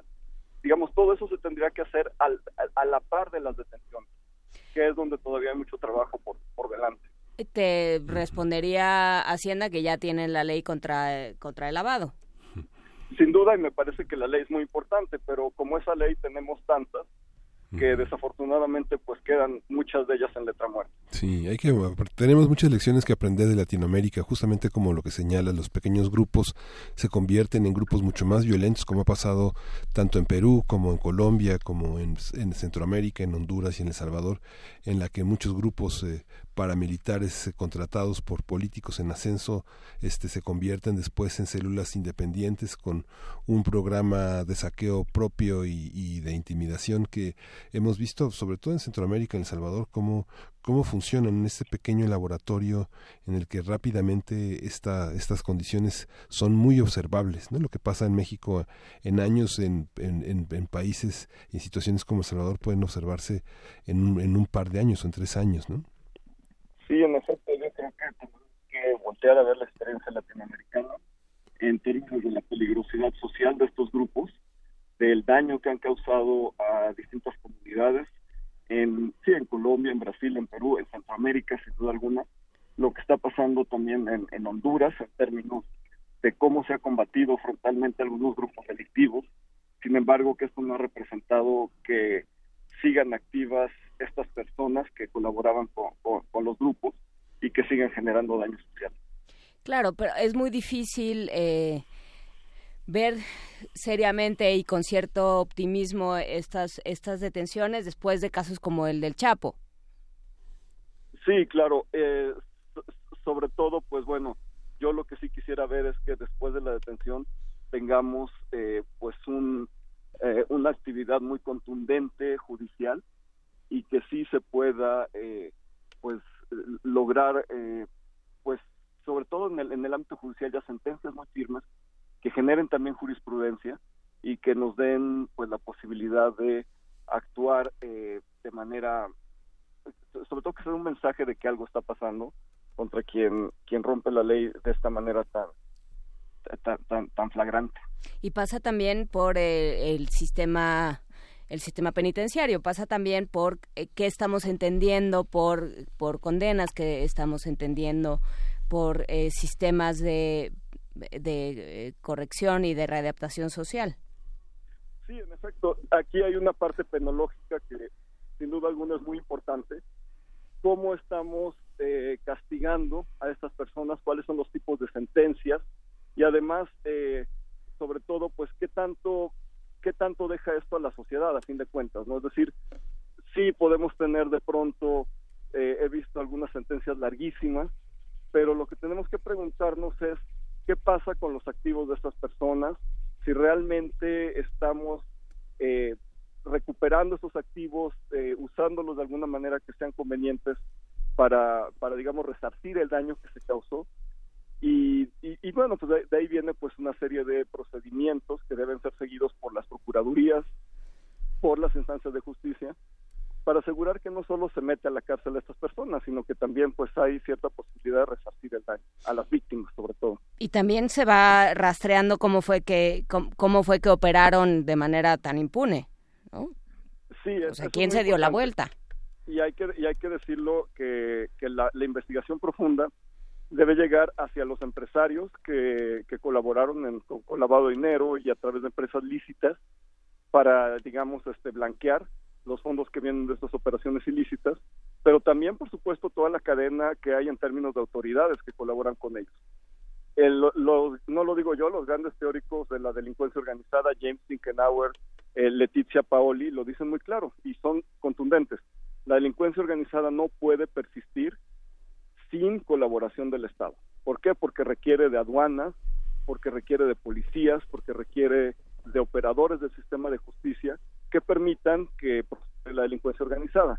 No estamos hablando de pequeñas cantidades, no estamos hablando de situaciones nimias, son toneladas de droga que cruzan fronteras, eh, son toneladas de bienes ilícitos, son millones de personas que son ilegalmente traficadas y en ese sentido pues tenemos eh, una colaboración de distintos estados en todo el mundo para, para que esto suceda. Entonces también es importante que la justicia dé cuenta de quiénes, sobre todo ahora que tenemos un sistema nacional anticorrupción, de quiénes en el Estado han colaborado con, los delincuentes para que esto suceda. Pues sí, todos son eh, todos son buenos planes, pero no se, digamos, no no hay en un en un país donde no hay procuraduría general, no, donde no hay un procurador, donde tampoco hay un eh, fiscal y esto no avanza, no no parece que pueda uno tomarse muy en serio estos o sea, más allá de que digas que está bien, como nos decías tú, eh, no se puede uno tomar muy en serio estas cosas. Sí, en efecto, la, política debe ser integral y sobre todo, pues ya a estas alturas, pues los ciudadanos no podemos conformarnos con que nos digan capturamos un capo. Creo que ya hemos tenido además pues suficiente información sobre capturas falsas y sobre todo, bueno, la ciudadanía ya lo ha visto, ha sido muy mediático el caso Florence Cassé, etcétera, que tenemos eh, pues pues a veces montajes incluso con respecto a capturas, pero más allá de eso, eh, me parece que lo que yo he tenido oportunidad de ver en el sistema penitenciario, sobre todo a partir de la encuesta a centros penitenciarios federales del CIDE, pues es la posibilidad, es, la posibilidad y, de hecho algo muy frecuente de que hay personas a las que capturan y las obligan a autonombrarse líderes de un cártel o, representantes de un cártel en, su localidad. Entonces realmente, pues si tenemos toda esta simulación, incluso en las capturas, es decir, eh, todas esas personas que yo he entrevistado en los centros penitenciarios que me dicen, pues bueno, es que a mí me pidieron, yo sí reconozco que yo transportaba droga en mi vehículo, pero me pidieron que, que me que dijera que yo era el líder de este cártel en esta zona de Guerrero. Entonces, pues realmente uno ve ahí que, que pues y, me dice, me llevaron al noticiero y me dijeron que, que, lo dijera enfrente de todos. Entonces realmente pues estamos viendo que, que, incluso en el, terreno de las detenciones pues hay mucha simulación. En este caso pues obviamente tenemos a la persona, eh, es un capo muy conocido, entonces no hay manera que, que se simule. Sin embargo pues ya la desconfianza está ahí por todo lo que ha pasado y tenemos pues desafortunadamente pues una política que no nos convence a la ciudadanía. En el sistema penal que nos gobierna, existe la, ¿qué, peso tiene la, la autoincriminación? ¿Qué, ¿Qué, peso tiene esa parte, Juan? ¿Es posible que funcione como un testimonio de primera mano solvente? No, no debería ser. En realidad, pues es un, un error, una falla procesal. Y vamos, pues cualquier pasante de, derecho debería poder eh, liberar a una persona que fue que se puede probar que fue autoinculpada. Sin embargo, pues con la disfuncionalidad que todavía hay en nuestro sistema de justicia, pues estos testimonios muchas veces son utilizados como válidos y desafortunadamente pues esto permite que pues personas sean indebidamente procesadas o de plano pues sean falsamente acusadas. Entonces, sí, técnicamente, por supuesto que eh, nuestra misma legislación eh, no, no debería permitir este tipo ni de detenciones ni de procesamientos. Sin embargo, pues tiene lugar debido a, a las disfuncionalidades del sistema. Pues bueno, muchísimas gracias eh, Juan Salgado por esta conversación. Creo que es muy importante. Nos quedamos con esta idea de qué pasa después de las detenciones, quién se ocupa de eh, los lugares donde campeó durante tanto tiempo el, crimen organizado, donde tantos jóvenes eh, no tienen, pues era, era su modus vivendi o fue como aprendieron a trabajar o fue en lo que aprendieron a trabajar y de pronto eh, se les deja sin mayores opciones. ¿Qué pasa con esas comunidades? Eh, muchísimas gracias por estar con nosotros una vez más. Con mucho gusto y pues, muchos saludos para todos. Gracias. Claro que sí. Juan Salgado, profesor investigador del CIDE, nos vamos con música. Con música, Corsiña de Verao, de Olinda.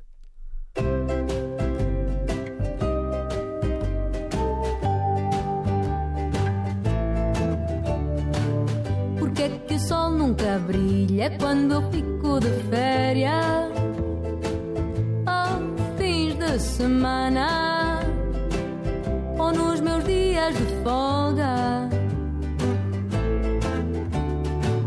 Eu passo os dias a ver gente em fato de banho, calções e havaiana. E eu sempre de camisola.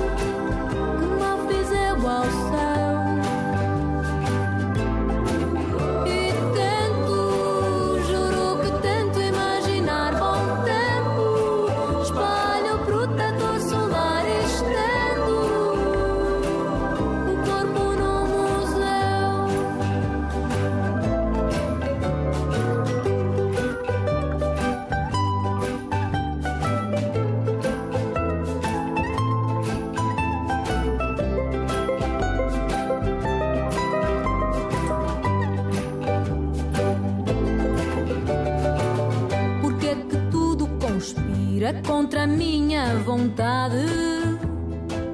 Sim, sim, é verdade. Não estou a ser pessimista. É que a vizinha da cave é sempre a mais bronzeada.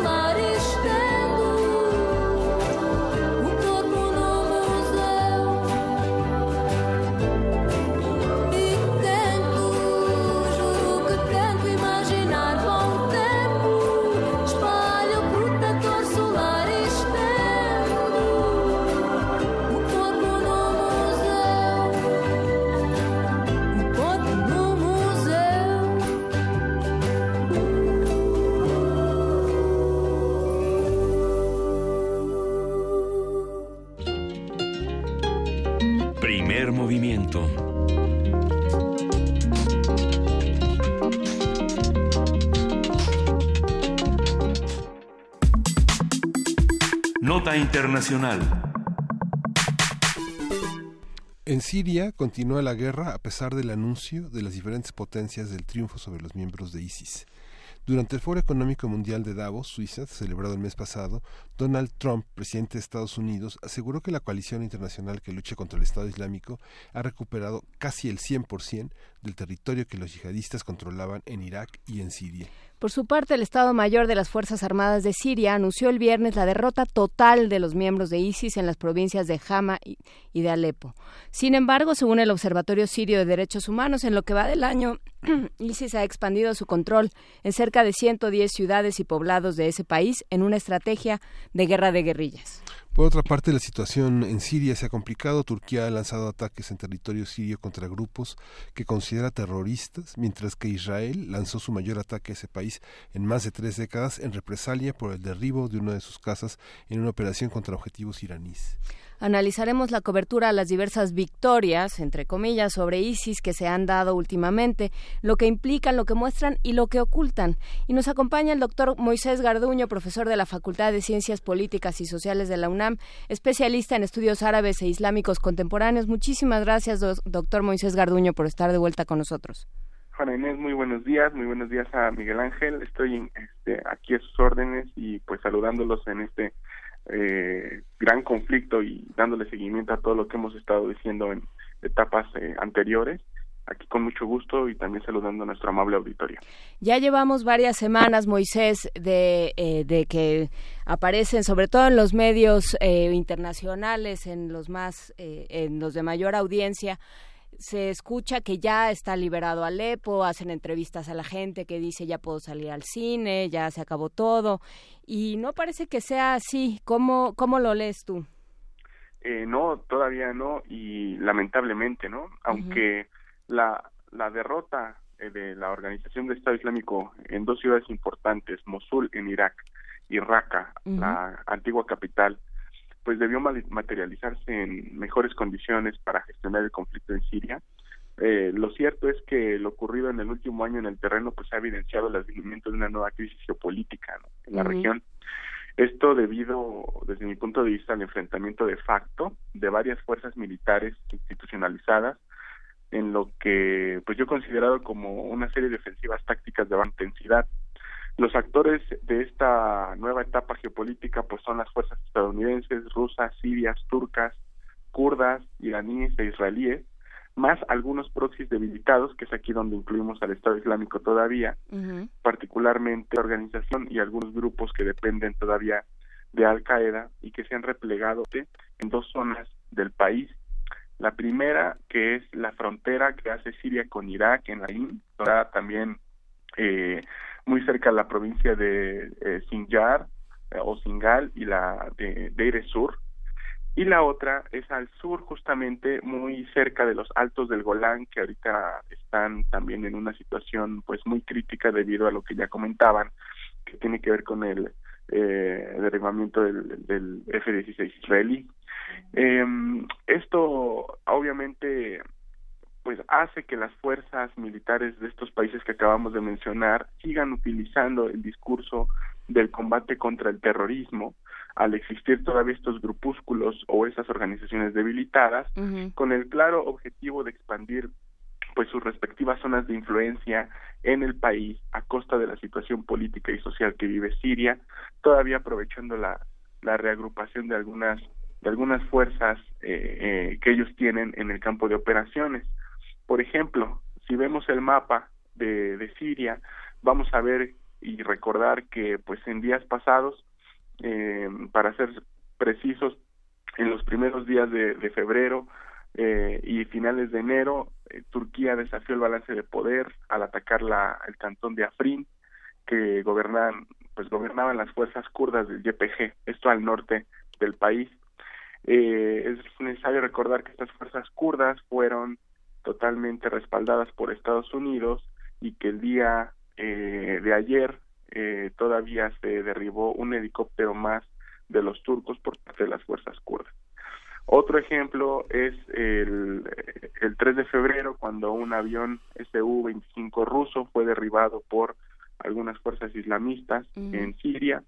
Otro ejemplo ha sido eh, también pues lo que acaba de ocurrir con el F-16 eh, israelí y la el, avance que ha tenido Irán y Hezbollah hacia el sur de Siria, acercándose cada vez más a la frontera con Líbano.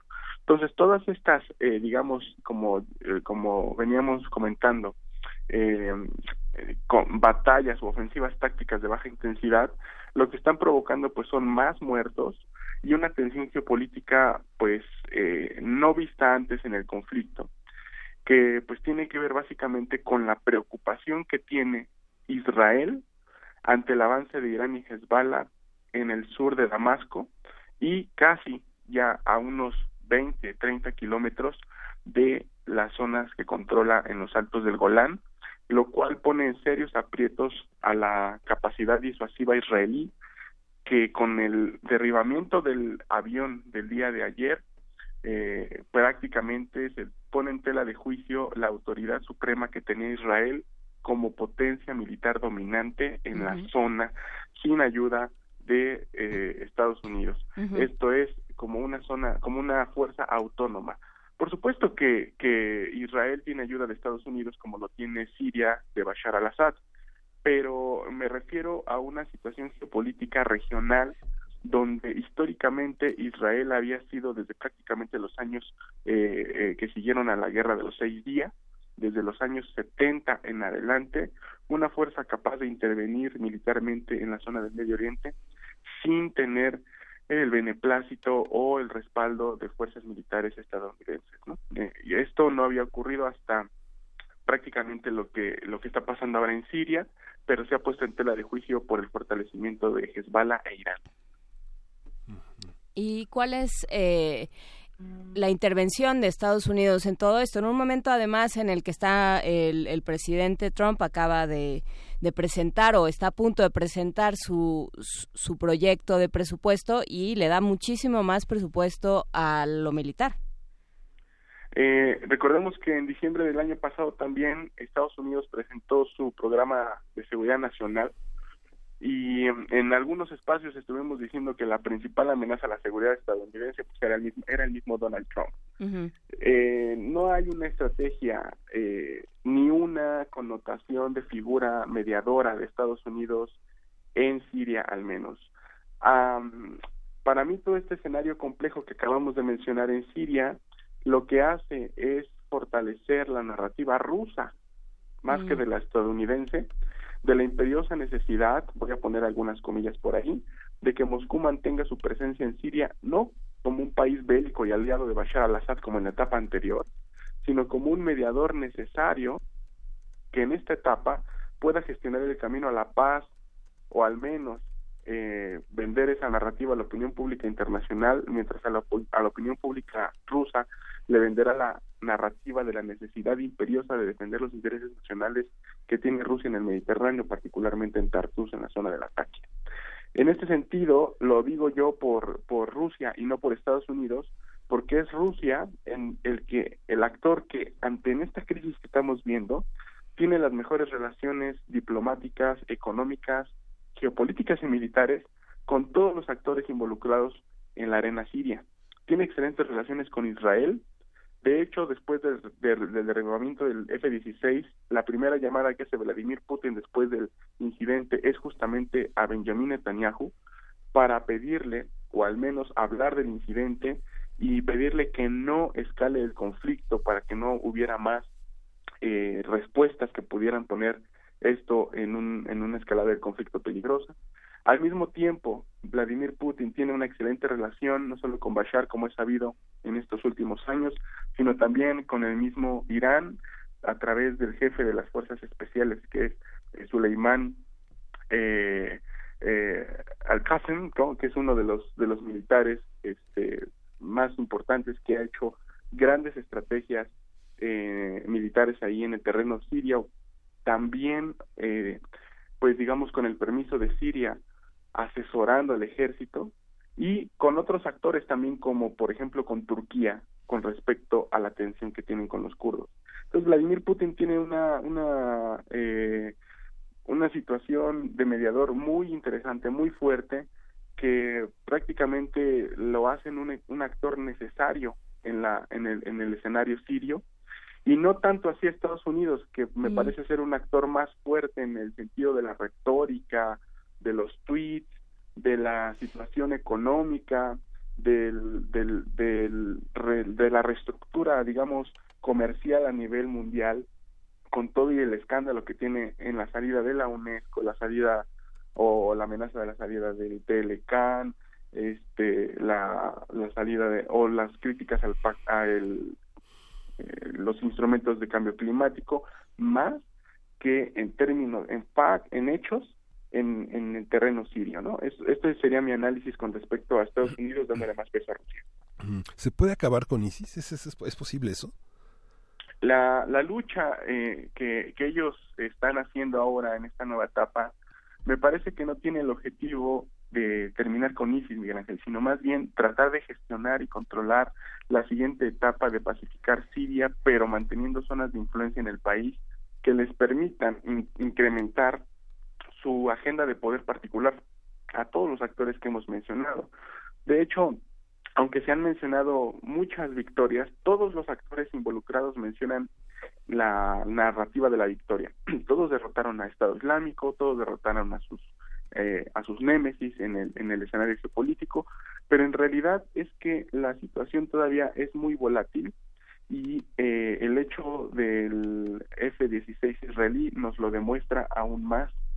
Eh, ISIS va a seguir como una eh, como un discurso como un objetivo a, seguir mientras persistan también estos objetivos por por crear zonas de oportunidad para estos actores en Siria Eh, no se puede terminar tan fácilmente ya en términos militares también con una organización que históricamente hemos visto cambia constantemente dependiendo de los actores, factores e intereses que les estén apoyando. En este caso muy particular, ahora vemos grupos, por ejemplo, eh, aliados a Al Qaeda, estando muy cerca de la frontera con Israel y de los Altos del Golán, pues dando eh, muchísimo apoyo, al menos en el ámbito táctico militar, a las eh, operaciones militares israelíes. Esto es lo que estamos viendo ahora prácticamente en el en el sur de Siria, porque ahora el gran interés, por decir un ejemplo más, de Israel es incrementar una zona de colchón, una buffer zone, como se le llama en términos militares, de los altos del Golán hacia 40 o hasta 80 kilómetros en adelante, casi llegando a tener un control eh, lo más eh, amplio que se pueda desde esa zona en la zona en, en lo que se conoce como la zona de Cuneitra. También eh, esto es eh, evidente que va a tratar de hacer uso de muchos grupos, incluyendo los islamistas que acabamos de mencionar, porque necesitan infantería para este tipo de operaciones y no solamente el poder aéreo que caracteriza mucho las operaciones militares israelíes.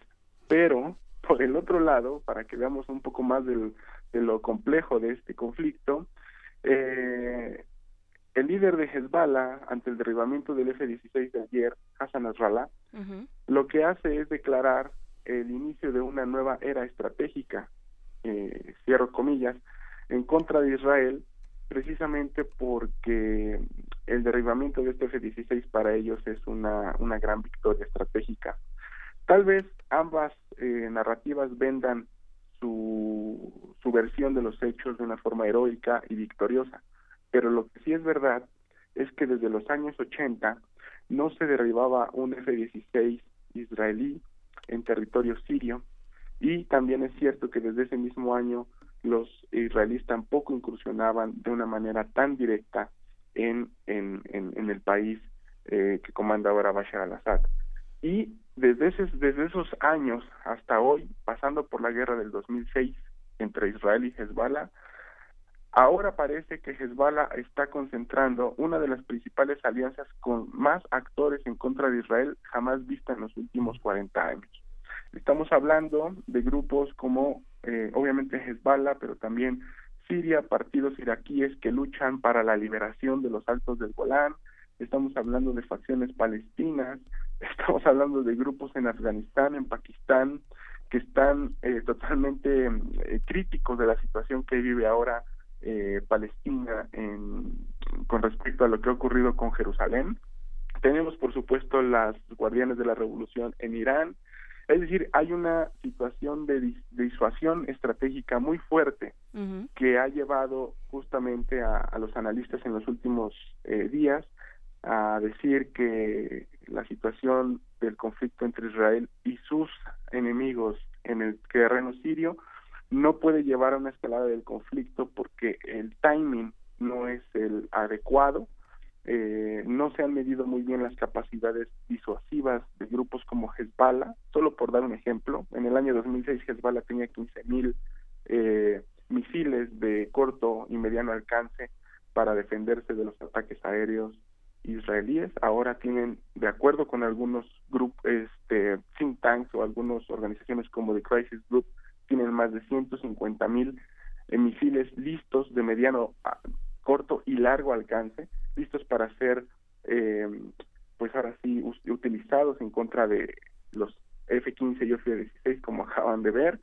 Aparte de eso, la, digamos, cantidad de efectivos que tiene Hezbollah ha incrementado enormemente.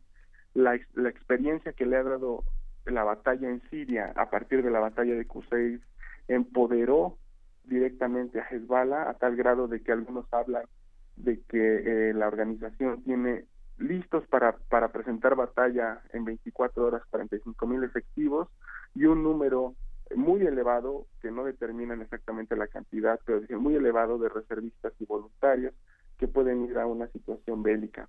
Entonces, eh, la capacidad disuasiva de todos los bandos está, está ahí y esperemos que no, pues que no detonen una escalada, pero justamente por esto Estado Islámico y los islamistas no van a desaparecer porque sirven de lo que siempre han servido como un comodín y como un discurso para, para tener actividades en el terreno.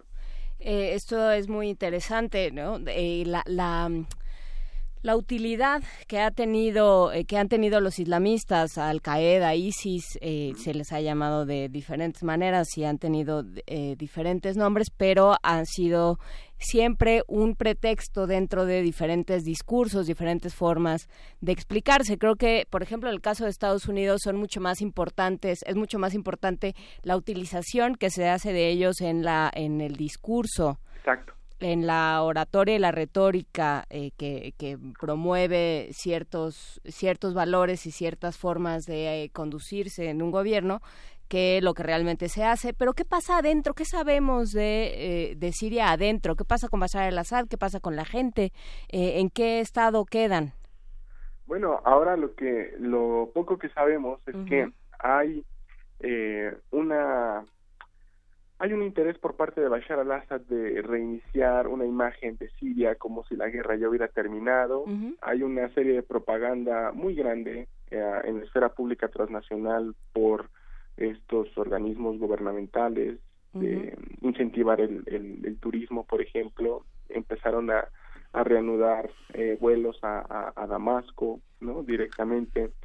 Eh, por ejemplo, también hay una eh, una narrativa de pacificación con base en lo que está liderando Rusia en las conferencias que comenzaron en Astana, que se retoman muchas cosas en Ginebra, pero lo que lo que sabemos de lo que sabemos muy poco es eh, de la oposición, ¿no? De la oposición siria que se fue cada vez más islamizando, cada vez más islamizando, al grado de que hubo mucha mucho disenso al llegar a las pláticas y eh, en ese sentido pues hay una especie de, de obstáculos muy grandes para llevar a un, a un plan que, que tenga que ver con todos estos grupos que acabamos de mencionar, incluyendo los kurdos, ¿no?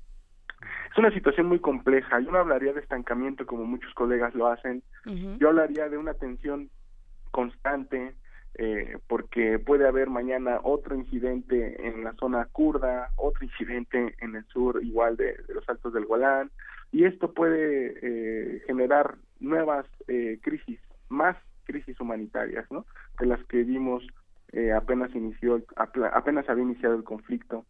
Lo que sí sabemos es que hay una, pues también una severa crisis de gente que, pues, que ha salido del país, que quiere regresar, pero que teme represalias por parte del gobierno, porque el gobierno es el que controla pues todo lo que tiene que ver con la migración, con los pasaportes, ahora están tomando muchas, mm, digamos, prerrogativas para ver quién va a habitar las casas que se dejaron durante la guerra. el ejemplo de Alepo es muy interesante. Apenas lo que sabemos también es que el gobierno sirio se acaba de hacer pues de cerca de 1.200 kilómetros del país cuando liberó supuestamente de ISIS, ¿no? La parte rural de Alepo, algunas zonas de Homs y de Idlib, pero esto implica eh, algunas estrategias de repoblamiento que obviamente cambian la, el sentido estratégico de esas zonas que eran totalmente, al menos en gran parte, anti-régimen y que seguramente ahora con el control del gobierno pues cambiarán su orientación estratégica con población pro Bashar al-Assad e incluso población como se vio en Alepo occidental y también en, en Alepo oriental de personas que venían de Afganistán, personas que venían de Irán y personas que habían apoyado pues al régimen de Bashar al-Assad y que ahora están pues eh, teniendo algunas casas en esta estrategia de repoblamiento, que no es algo exclusivo de lo que acaba de ocurrir en Siria, ocurre en todas las guerras, pero esto no es una justificación para, para señalar este tipo de, de actos ¿no? que ocurren en el terreno. Entonces la situación eh, dista mucho de ser una situación calmada, eh, gestionable. Hay ahora hay tensiones eh, por lo que acaba de ocurrir con Israel, porque pues se supone que los que derribaron el avión no lo pudieron haber hecho sin la ayuda de Rusia y, y se critica mucho a países como Irán que están pues teniendo un papel importantísimo en este conflicto, pero a la vez tienen protestas populares al interior del país. Eh, o sea, es una serie de mucha preocupación, de mucha tensión, pero pues el Medio Oriente siempre ha sido así, una zona volátil, lamentablemente. Hay muy pocas oportunidades de cooperación en términos, digamos, institucionales de civiles, hay más cooperación en términos militares para gestionar el conflicto, y eso, por supuesto, mina cualquier esperanza de tener una eh, digamos, una rectificación por parte de lo civil en Siria en el corto o mediano plazo, ¿no? Esto lamentablemente. Eh, con respecto a lo que decía Juana Inés del Observatorio Sirio de Derechos Humanos, bueno, pues hay que recordar también que esta institución es una institución que hace mucha propaganda a favor de la oposición eh, contra Bashar al-Assad.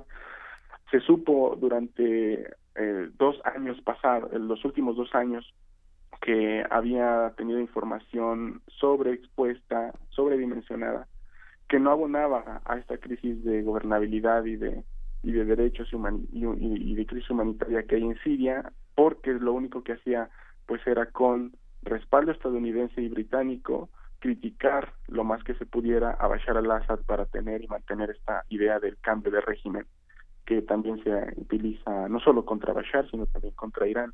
Entonces, pues es muy complejo si se dan cuenta, son mares de narrativas, guerra de narrativas, de imágenes, eh, tenemos también los fenómenos de los fake news, que hay que tener mucho cuidado con, con hablar a las dos o tres horas de los incidentes porque pueden ser montajes, es decir, es todo un reto.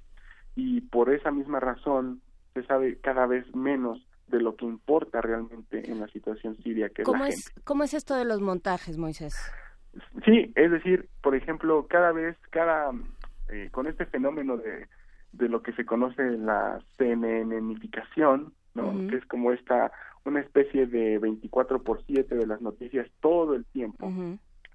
Pues ahora los medios de comunicación nacionales ya se preocupan cada vez menos por informar los hechos en el terreno y más por informar lo que los patrocinadores de esos medios quieren escuchar. Las líneas editoriales por ejemplo, de Press TV en Irán responden muchísimo a los intereses de Teherán, los, los, las formas en las que se representan a veces algunas protestas a favor del régimen o algunas formas en las que eh, se presentan, eh, digamos, envíos de misiles, muchas veces han estado montadas con fotografías falsas que multiplican los misiles o la gente que apoya al régimen. Pero esto no ocurre solo en Irán, también ocurre en Estados Unidos, recuerden con la toma de, posesión de Trump, ¿no? En la, en, la Casa Blanca. con este montaje de, gente que aparecía cuando realmente pues habían eh, así había gente pero no era la gente que decía eh, la televisión estadounidense que había no eh, tampoco fue la toma de posesión de un presidente en Estados Unidos más, más grande de, toda la historia como en algún momento se defendió Israel hace lo propio con sitios web online que son lo más común como el famoso DAFCA, que es una eh, News, que es uno de los principales sitios de propaganda donde se envalentona la narrativa israelí, presentando, por ejemplo, que después del derribamiento del F-16 se terminaron, es decir, barrieron con todas las posiciones iraníes que tenían en el sur de Siria, completando, no, cumpliendo la misión que tenía Israel a pesar del derribamiento del F-16. ¿no? O sea, ese, son ese tipo de cosas, ¿no? Que, sí, que, encaja, encaja en un modus operandi de toda esta, de cómo se ha concebido eh, tanto ISIS como Al Qaeda, como todos los, eh, todos los, pues, lo que se ha llamado los islamistas, los rebeldes islamistas, ¿no? O sea, es muy fácil, son muy útiles. Totalmente, totalmente, Juana Inés, totalmente. Hay una imagen satanizable del enemigo que empodera a la narrativa del medio de comunicación y de su patrocinador y al mismo tiempo que pues sirve para expandir esferas de opinión, imágenes de lo que está ocurriendo en la agenda cuando decimos, siempre decimos que lo importante no es lo que se ve y ahora menos lo que se ve en exceso, sino precisamente lo que no se ve y lo que no eh, lo que no exponen como una información de corte de investigación o una investigación crítica de lo que ocurre, ¿no? Por eso, eh, insisto, ¿no? Noticieros como, como estos, como algunas plataformas online eh, en el mundo, Democracy Now, etcétera, son medios útiles porque esa es una de las razones por las cuales, por ejemplo, Al Jazeera es muy famoso en el mundo árabe, porque pone tres, cuatro actores de diferentes bandos y los pone a debatir eh, en vivo, públicamente, para que la, la, la gente se haga una opinión a partir de los debates. Es algo que ya no tenemos. Ya no hay debates en nuestros medios de comunicación, nos, nos preocupamos cada vez menos por, por hacer críticas constructivas, por deconstruir narrativas, y eso pues afecta a nuestra percepción de los hechos internacionales, y más cuando son complejos como el sirio. Pues bueno, muchísimas gracias eh, Moisés Garduño por esta conversación. Moisés Garduño, la Facultad de Ciencias Políticas y Sociales, gracias por platicar con nosotros una vez más y estaremos pendientes de este tema. Un saludo, eh, Juana Inés y el Ángel, saludos. saludos a nuestro auditorio. Sí. vamos a irnos con música, vamos a escuchar Journey with the Oath de Ya Miss Harmy. Thank you.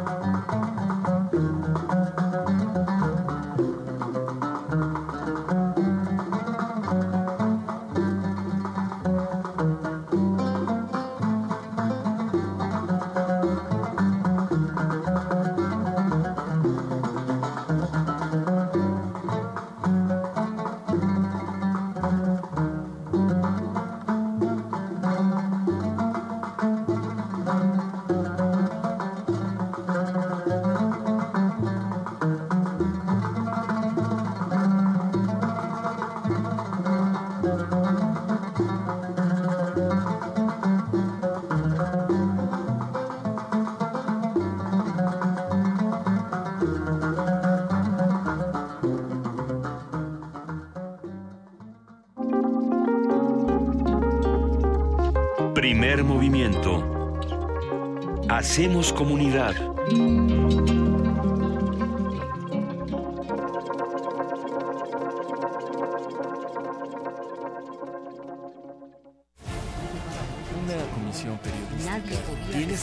Se apresuraron a proteger a la hermana.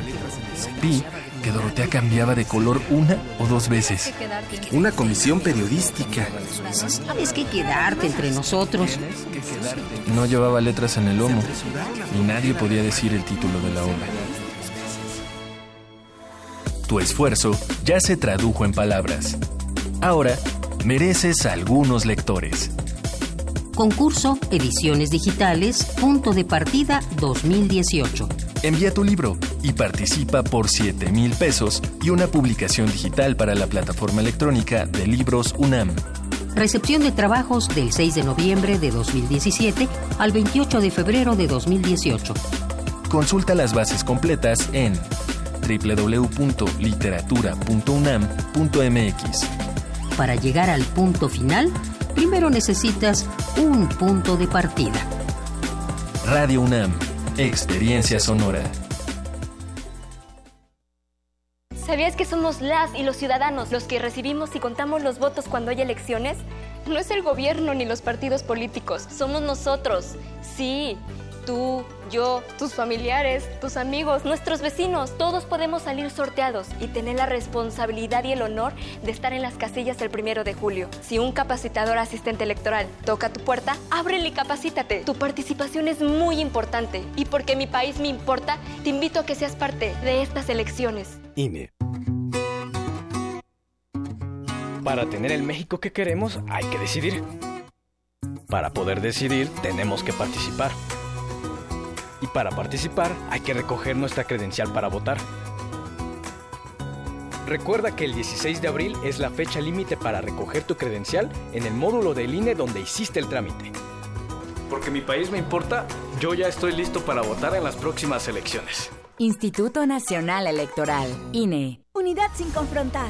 Los jóvenes de México estamos siempre al frente de los grandes cambios sociales. Somos los jóvenes del 68 y el despertar cultural. Somos los jóvenes del 85 que abrimos paso a la democracia. Y somos los jóvenes que en el 18 estamos combatiendo la corrupción. Caminando sin descanso para que los derechos se respeten, para que tengamos justicia, para construir la democracia. Dimos un paso y ya caminamos kilómetros. Empezamos unos cuantos y hoy somos millones. Porque estamos al frente del cambio. PRD. I believe in government that is responsible to the people. You trust government? I trust you. Una carrera política es útil solo para el pueblo que protege. ¿O es ahora un simple juego de poder? Te invitamos a participar en la conferencia internacional Democracia y Autoritarismo en México y el Mundo, de cara a las elecciones de 2018. Dos días de mesas redondas en las que más de 30 ponentes analizarán el panorama político de México y el mundo y cómo éste puede influir en las elecciones presidenciales de 2018. 14 y 15 de febrero, de las 9 a las 21 horas, en el Palacio de la Antigua Escuela de Medicina, Brasil número 33, Plaza de Santo Domingo, Centro Histórico. Informes y preregistro en www.dialogosdemocraciaunam.mx. La información nos ayudará a decidir mejor. Invita a la Coordinación de Humanidades de la UNAM. Yo prometo, en mis primeros meses de gobierno, generar empleos para los jóvenes que no lo tienen. Yo prometo, en mis primeros meses de gobierno, generar empleos para los jóvenes que no lo tienen. Es momento que los políticos guarden silencio. Y hablen los ciudadanos. Nuestras propuestas nacen al escucharte a ti. Con Nueva Alianza es de ciudadano a ciudadano. Hijita querida, es tan difícil volver a dejarte. Ahora que regresé a mi ciudad encontré lo que más amo, mi tierra, mi hogar, ustedes. No importa cuánto tiempo esté fuera, ni las veces que tenga que irme de nuevo. Este es mi lugar, aquí está mi familia y aquí estás tú. No importa en qué país estés, este 2018 vota por lo que más amas. Credencialízate, regístrate y vota para la jefatura de gobierno. Infórmate en www.votochilango.mx, Instituto Electoral Ciudad de México. México tiene una composición pluricultural sustentada originalmente en sus pueblos indígenas, todos ellos con opiniones, inquietudes y mucho que aportar. Son el testimonio de una herencia milenaria, parte de lo que nos hace mexicanos y queremos que se escuchen en todos los rincones del país. Por eso, para avanzar en el reconocimiento pluricultural de la nación, el INE aprobó una acción que garantiza que los partidos políticos postulen a personas indígenas a diputaciones federales. En una democracia como la nuestra, todas las personas tenemos algo que decir. Instituto Nacional Electoral, INE. 10 frasquitos de gel desinfectante, 4 caldos cultivos, 2 compostas, un invernadero sonoro. En este ambiente se experimenta la nueva música en compañía de sus creadores. Cultivo de ejercios, frescura en la flora musical. Lunes y jueves, 21 horas, por el 96.1 de FM. Radio UNAM.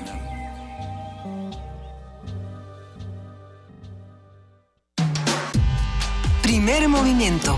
Podcast y transmisión en directo en www.radio.unam.mx.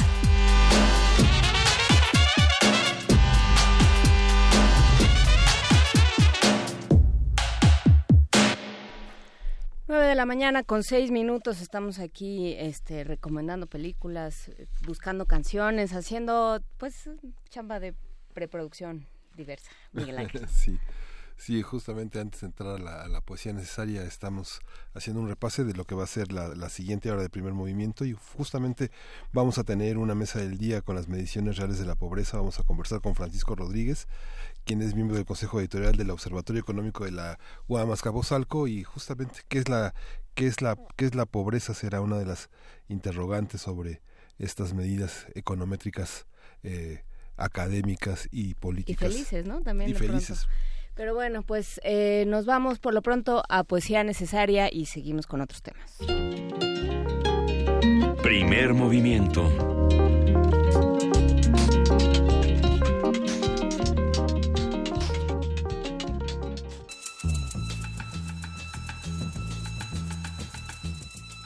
Es hora de Poesía Necesaria.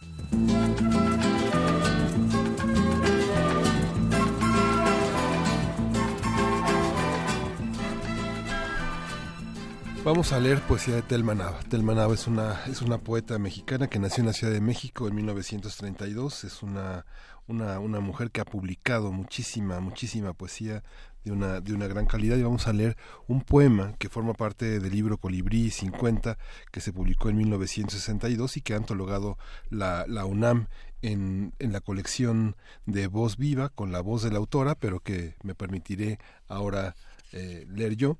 Y dice Los locos.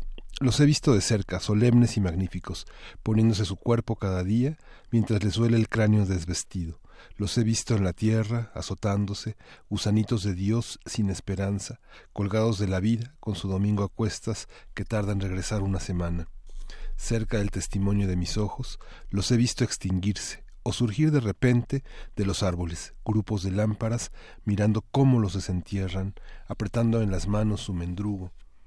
Siniestros, se destruyen quemándose los brazos, pedacitos de ocote envenenado. Les han dado de palos cruzándoles cadenas y su cabeza es solamente desatado concierto de campanas. Giran extraños, imperfectos, sopilotitos ciegos rodeando su esqueleto, creciéndose hacia abajo, solitarios y débiles del mundo, viciosos, sí, descalzos, sin ojos, o sin manos, sin uñas o sin dientes. Los he visto de cerca, los he visto y me duelen porque me pertenecen, porque los vivo míos. Sí, vamos a escuchar a Edith Piaf, aquí l'amour, para que si a quién le sirve el amor. Quoi ça sert l'amour On raconte toujours des histoires insensées.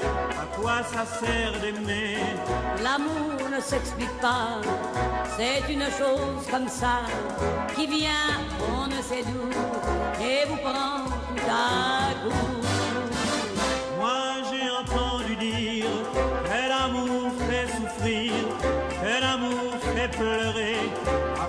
Ça sert d'aimer L'amour, ça sert à quoi? À nous donner de la joie, avec des larmes aux yeux. C'est triste et merveilleux. Pourtant on dit souvent, l'amour c'est décevant. Il y en a un sur deux qui n'est jamais heureux. Même quand on l'a perdu, l'amour qu'on a connu un goût de miel. L'amour c'est éternel. Tout ça c'est très joli, mais quand tout est fini, il ne vous reste rien qu'un immense chagrin. Tout ce qui maintenant te semble déchirant, demain sera pour toi un souvenir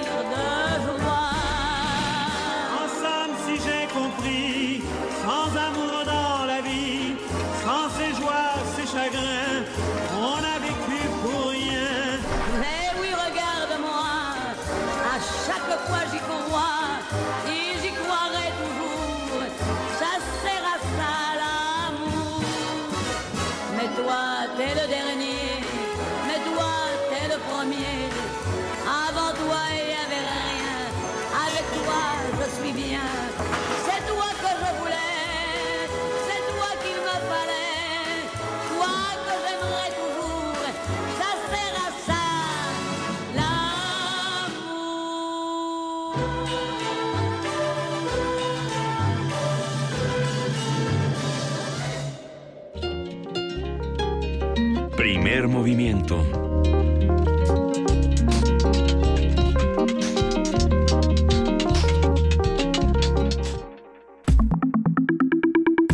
La mesa del día.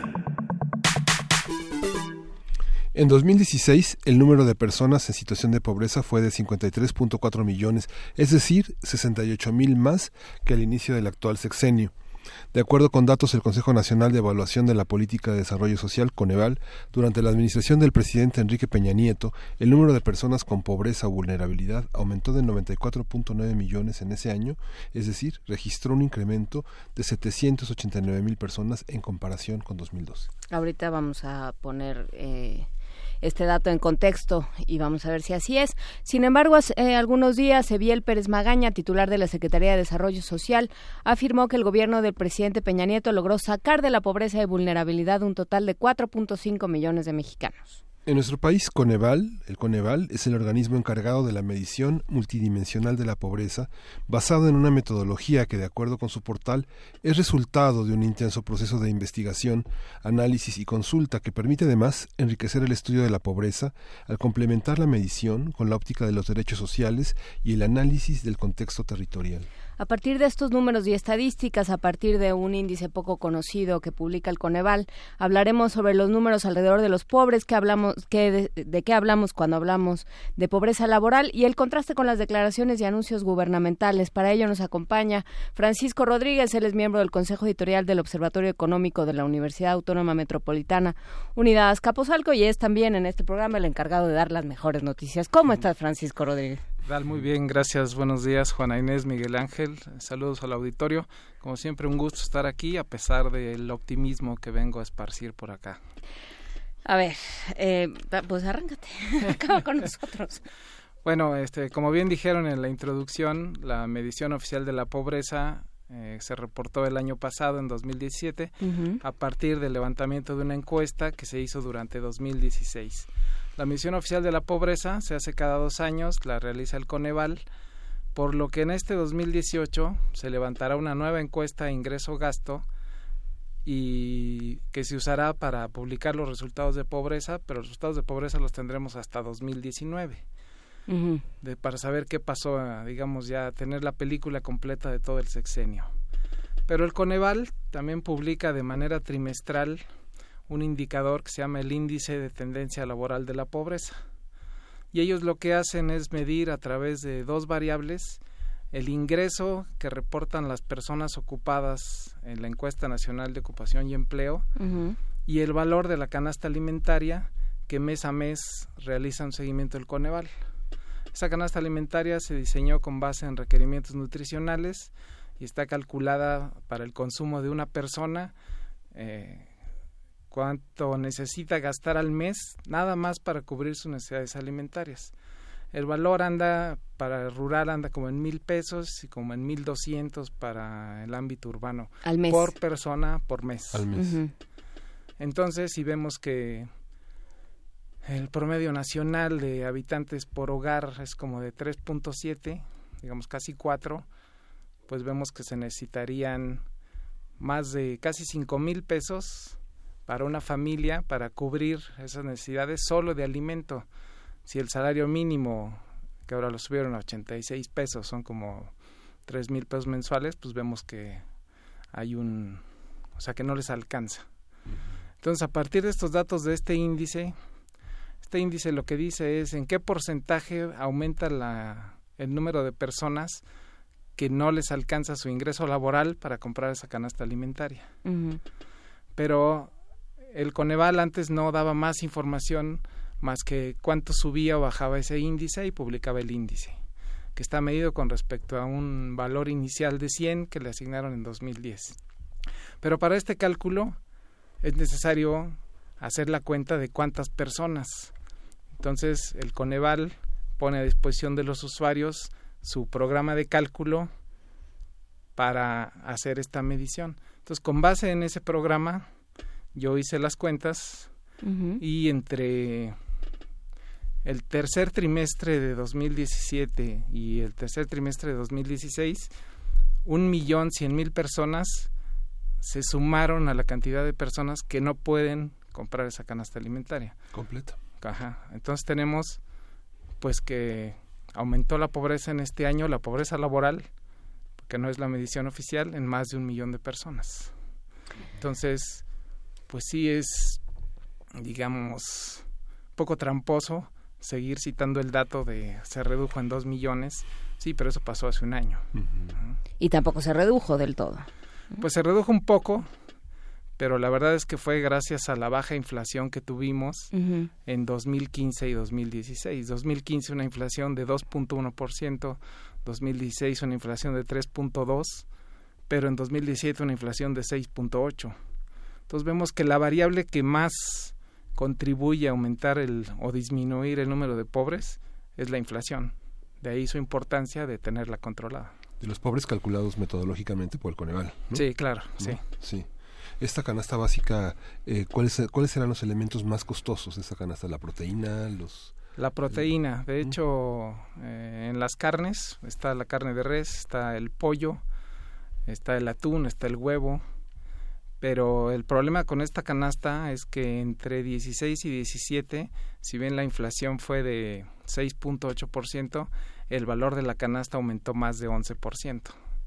Entonces, esa es la medición digamos, esa es la inflación real que están enfrentando las familias a la hora de comprar alimentos, no la que reporta el INPC, que es que es una canasta más amplia que incluye ropa, automóviles, etcétera, ¿no? O sea, sí, que ese es el tema. Si nada más tomas en cuenta el, lo que se gasta en alimentos, pues estás dejando de lado transporte, que se gasta mucho, tomando en cuenta las distancias que se recorren y que no tenemos un sistema de transporte colectivo unificado, entonces hay que pagar el microbús y luego y varios a lo mejor una combi y un microbús y luego el, el, el metro o el, este o el metrobús. Todo eso pues suma no y todos esos son son gastos que no pueden dejar de hacerse. O sea se, se sacrifica el alimento. Así es. De hecho después de la alimentación el siguiente rubro en que más gastan las familias es en transporte. Pues sí. Porque sí el transporte es caro. A lo mejor aquí en la Ciudad de México el metro es relativamente barato pero si vienes desde el Estado de México, pues ya te estás gastando 30 pesos al día en transporte. Y si ganas 100 pesos, por decir diarios, que es un poquito más del mínimo, pues ya la tercera parte se te fue ahí. Y la otra mitad, si es que te alcanza, pues se te va a ir en alimentos. Entonces realmente ya para lo demás, pues no te queda casi nada. De hecho, el Coneval reporta tanto una la canasta alimentaria y otra canasta que es la canasta no alimentaria, que incluye ropa, transporte, esparcimiento, eh, vivienda, etcétera. Y los valores para diciembre eran para el urbano de esta no alimentaria 1.489 pesos y en lo rural 866. Lo que hace un total, que si sumamos la alimentaria y la no alimentaria, una persona necesita casi tres mil pesos al mes para cubrir las dos canastas. Entonces, pues ya son tres mil. Una familia de cuatro, pues ya son doce mil pesos. Entonces, doce mil, pues yo creo que lo ganan muy pocas personas. ¿Se este calcula para todas las edades el mismo porcentaje? ¿El mismo, digamos, un niño de ocho años gasta lo mismo que un adolescente de quince? Eh, para efectos de esta canasta, sí, porque es el requerimiento nutricional. Si bien este, pues varía a lo largo de la edad, este requerimiento es como el promedio cuánta proteína necesita, cuántas calorías, cuántos carbohidratos y con base en eso, de hecho se hizo con base en datos del Instituto Nacional de Nutrición. a partir de ahí se calculó esta canasta. Que entonces ahí como, como entiendes que, que la vida, por ejemplo, la vida educativa de una persona sea de 18 años. O sea, ¿cómo, ¿cómo va a ser eso factible en un universo donde, donde se necesita empezar a generar para, para mantenerse en la supervivencia. Así es, o sea, resolver el problema primero de que pudieran cubrir su necesidad alimentaria, pues eso ya nos permitiría movernos a, pues hay que cubrir otras necesidades como educación, o sea, digo, eh, temas de cultura o esparcimiento, pues ni pensarlo, ¿no? O sea, si no alcanzamos ni siquiera a cubrir la alimentación, pues estamos en un problema grave. Y, y de acuerdo a este indicador de tendencia laboral, el 41.2% de la población de este país no le alcanza para, para comprar los alimentos suficientes para requerir para cubrir ese requerimiento nutricional. Es curioso porque en los reportes, en toda esa reforma educativa, la discusión, los paneles, las, los datos que arrojan es uno de los principales problemas que enfrentan los profesores es la gran somnolencia de los alumnos de primaria y secundaria. Claro. Es una, una, un obstáculo que no pueden despertarlos, no pueden, no pueden tener más de 15 minutos de atención en muchos casos, sobre todo en la primaria. Sí, porque a lo mejor este, pues, ni siquiera desayunaron, ¿no? Entonces, pues este, ahí empiezan, yo creo que también gran parte de los problemas de la educación. Si los muchachos no están bien alimentados, pues cómo, cómo van a poner atención en lo que les están enseñando. Por supuesto. Eh, ¿A qué se refiere esto de la tendencia laboral? De, tú decías personas ocupadas, pero ocupadas en qué? Ah, eh, la encuesta les pregunta a las personas, hace la encuesta en hogares y les pregunta si usted estuvo ocupado eh, en las últimas dos semanas y estuvo ocupado más de dos horas. Pero esos son trabajos eventuales. Son trabajos de todo, o sea, desde el que está, o sea, puede ser gente que trabaja todo el día, pueden ser burócratas, pueden ser este, trabajadores independientes, son todos.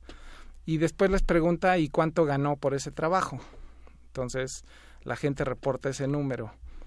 Ahora, si hay, por ejemplo, más de una persona en un hogar que esté trabajando, pues a los dos se les pregunta cuánto ganaron, se suma ese ingreso y se divide entre el número total de personas que viven en ese hogar.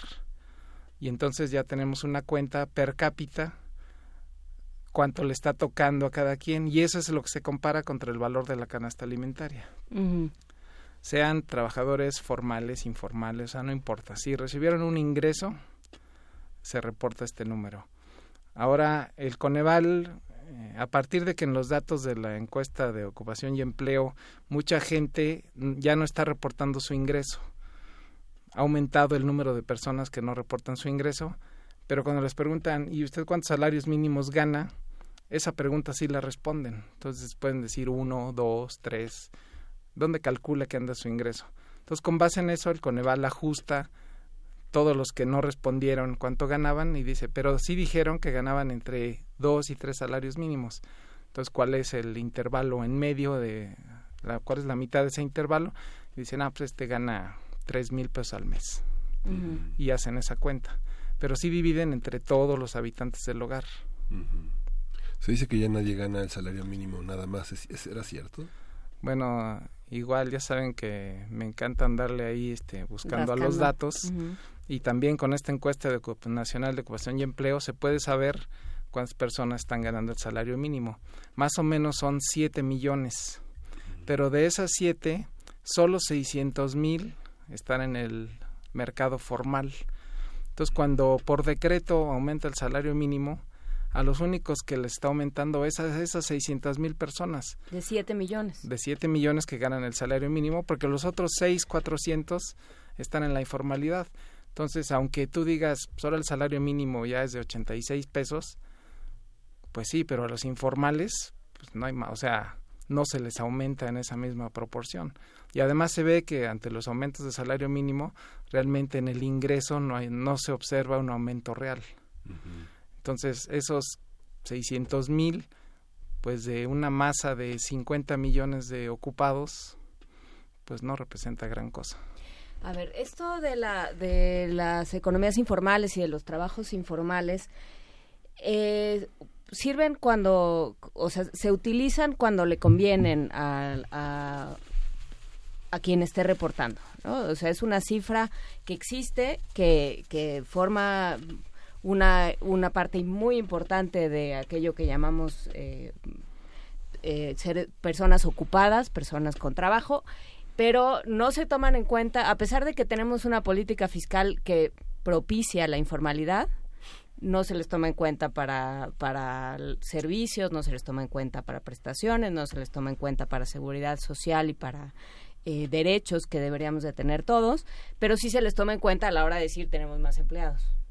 Tenemos menos eh, eh, este índices de desocupación. Así es. Ah, pues qué bonito. Sí, digamos que hay dos mediciones eh, principales en este tema. Cada mes nos reportan el número de trabajadores asegurados en el IMSS y hoy por ahí anda en la, creo que en la primera plana del economista, que aumentó mucho el empleo en enero. Pero ese empleo es el empleo de trabajadores asegurados en el IMSS y esa es una parte, digamos, como el 40% de los ocupados de este país. El otro 60% está en la informalidad.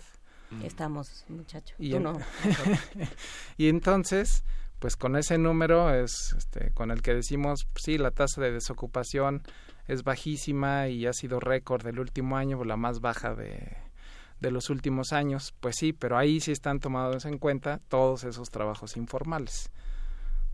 Y entonces, pues sí decimos hay una baja tasa, como bien lo acabas de señalar, baja tasa de desocupación, pero pues el empleo formal nada más es el 40%. Y entonces ese 40%, digamos, es el que está pagando impuestos, etcétera, pero el otro 60 pues pues no. Y no sabemos, o sea, sí sabemos que hay muchos de esos que ganan el salario mínimo, pero también pues no tienen seguridad social, etcétera. Entonces ahí hay, o sea, yo creo que es uno de los grandes problemas el tamaño de la informalidad en México, porque además está asociado a baja productividad, a bajos salarios. Entonces, sí es un tema el de la informalidad. Hay una medición de las personas mayores de 60 años y sus ingresos, digamos, ¿qué, qué porcentaje de la banda ocupan las personas de esa edad que tienen un empleo formal y su ingreso en salarios mínimos? Eh, sí hay una medición, no traigo el dato para esa franja, pero la encuesta eh, abarca hasta los 65 años porque supone que es la edad en, la, en la que se deja de trabajar normalmente y cuando la gente se jubila y demás. Otro gran tema pues es que la gran mayoría de esas personas de las personas que vayan llegando a esa edad pues no van a tener un ingreso porque el sistema de pensiones o sea es yo creo que el principal problema de, de mediano y largo plazo que va a enfrentar este país. Cada año el presupuesto va destinando mayor porcentaje al pago de pensiones pero además cada año aparte de que ya cambió el sistema que ahora son cuentas individuales pues lo que aportan los trabajadores y los empleados a ese fondo de pensiones va a ser totalmente insuficiente. Se estima que la gente se va a jubilar con el 10% de lo que estaba ganando en su último empleo. Entonces, pues ese va a ser un gran tema.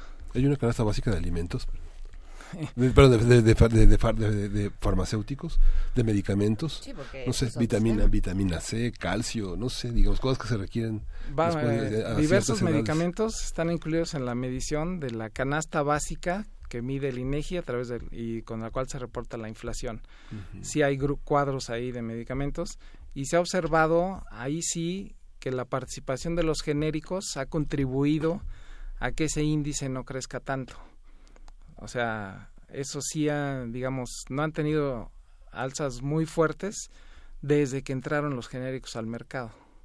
O sea, ahí se ha habido, digamos, un efecto positivo y se debería de estar trabajando en incorporar más medicamentos a, pues ahí el digamos el lío es el tema de las patentes no que cuántos años tardan en vencer y demás y, luego las bioequivalencias que no acaban de cuadrar pero bueno. También. Y el tema de que también este muchas personas dicen no pues que yo quiero el original porque yo creo que el otro no me hace efecto aunque científicamente y en laboratorio esté comprobado que sí pues también a la gente hay un efecto ahí placebo de pues esta medicina me sirve más que el compra de la cara exacto es la que funciona ¿Y las bioequivalencias qué dices? Sí, Es una, sí es una realidad también. No, todo, no todo funciona, pero a ver... Eh... Ah, bueno, perdón, me gustaría también este mencionar otra un tema que es importante, lo de las variaciones reales. Porque cuando decimos que una variación es real, o sea, lo que estamos tomando en cuenta es que ya le incorporamos la inflación en esa medida. Entonces, con el ingreso pasa algo, con este ingreso que se mide a través de este índice de tendencia laboral, si nosotros viéramos lo que ha pasado en este sexenio con lo que pasó con los ingresos laborales y yo comparara este trimestre de, del 17 contra lo que había en 2012, digamos al final de 2012, o sea, lo que abarca esta administración, pues el ingreso aumentó 20%. Entonces tú dirías, oye, pues 20% pues está súper bien. Pero ya que le aplicas la inflación general, pues resulta que nada más ha aumentado 0.2% o sea, poquitito. Pero si usamos el valor de la canasta alimentaria para poner en términos reales este número, resulta que el ingreso bajó 5.7%. Entonces el ingreso en términos reales para comprar alimentos durante este sexenio pues, ha caído casi 6%. Entonces cuando me dicen es que el salario ha aumentado, recuperó 10% de su poder adquisitivo, pues sí, el salario mínimo sí, que es además un decreto que se publica y demás. Pero en términos reales, lo que la gente enfrentó para comprar alimentos, pues es que en estos cinco años su ingreso es menor en términos de lo que puede comprar de canasta alimentaria. Entonces, pues es otro dato así contundente para decir, pero pues no hemos avanzado nada, hemos retrocedido. A ver, es que creo que lo que es muy interesante de conversar contigo, eh, Francisco Rodríguez, es que los datos ahí están. Así es. O sea, un dato bien masajeado te puede decir lo que tú quieras. Te puede decir que estamos muy bien, que es lo que nos han contado, que es lo que hemos oído en los spots, todo esto, ¿no? Que han bajado los pobres, todas estas eh, sueños guajiros. Pero también te pueden decir, ahí hay una serie de problemas, ¿no? O sea, estamos estamos construyendo una retórica alrededor de un, de, un vacío, alrededor de una mentira. O sea, en, términos reales, y, y, no hace falta ir muy lejos. Eh, Miguel Ángel Gemirán mencionaba, bueno, se ve que no han ido al súper. O sea, Exacto. pues sí, este, llegas al súper, llegas al mercado, los precios son otros, el transporte sube, todo eso sube y los salarios no, no lo hacen de manera contundente. Así es, sí, no, no aumentan en la misma proporción. Entonces siempre hay un rezago y entonces pues el poder adquisitivo real de la gente pues es menor. Nada más un dato, por ejemplo, con el salario mínimo, o sea, si comparamos los 86 pesos de ahora, si lo comparamos con cuando tuvo su valor más alto, que fue por allá cuando terminaba Echeverría y entraba López Portillo, el salario equivalente de, de, esa época, si lo tuviéramos ahora mínimo, sería 250 pesos. O sea, casi mm. tres veces el actual. Más de tres veces. Entonces pues, dirías, ah, bueno, pues con, dos, con 250 pesos, pues ya estaría ganando una persona 7.500 pesos al mes, ¿no? Pues ya sería suficiente, por lo menos, para comprar los alimentos. Entonces ahí se ve, o sea, como el, el poder adquisitivo del salario, o sea, a partir del 76 que alcanza como su pico, pues ha perdido el 75% de su valor. Y ahorita que estamos, eh, bueno, ahorita se supone que estamos en intercampaña, entonces no podemos mencionar demasiados nombres ni meternos en demasiadas honduras, pero ¿cuál es la discusión que se tiene que tener a este respecto? ¿Qué es lo que, una vez que tengamos la dicha de, de estar en campaña, que más allá de tú me caes gordo y tú te llevas con fulano y tú te llevas con sutano, qué tenemos que, definir en términos, cuáles son las preguntas que, se hay que, que hay que hacerle a los candidatos y cuáles son los temas en los que hay que fijarse en lo que respecta a realmente combate a la pobreza. Pues yo creo que algo que estuvo totalmente ausente en la discusión de estas últimas semanas, pre-campaña y demás, pues es que, digo, independientemente de que se la pasaron este, atacando a las personas y demás, entre ellos, el tema de justicia social nunca se, o sea, nadie lo menciona. Y yo creo que ese es el gran problema. O sea, se habla de desigualdad, pero yo creo que en el fondo el problema es, es la injusticia. Porque, o sea, no solo es las variables que se miden en la pobreza, que es el ingreso y, una serie de derechos sociales que están ahí, vivienda, salud, acceso a, a servicio médico, vivienda, etcétera o sea, todos los temas de, por ejemplo, acceso a la justicia penal, ¿no? O sea, pues ese es un gran tema y pues nadie lo ha, nadie lo ha tratado. O sea, lo que o sea, yo creo que en lo que se deberían de concentrar es justamente en rescatar todo ese tema de la justicia social. O sea, que realmente sí tenga el mismo trato una persona de bajo ingreso que una persona de alto ingreso. O sea, está bien, la desigualdad ahí está y eso va a ser muy difícil resolverlo en poco tiempo. Para eso se necesitarían muchos años. Pero el tema de justicia, o sea, yo creo que ahí sí no debería de haber ninguna discusión de que se puede atacar rápidamente. Y yo lo veo ausente en, en todos los candidatos.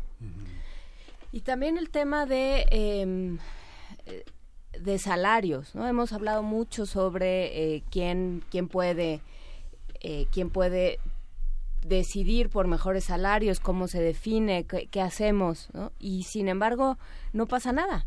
¿no? Se, se queda todo igual, es una discusión que se da hacia finales del año sistemáticamente y luego no sucede nada.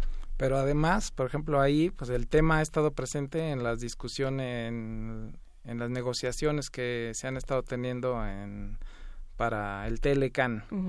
Una de las quejas de Estados Unidos y de Canadá es que pues, México compite porque sus salarios son muy bajos.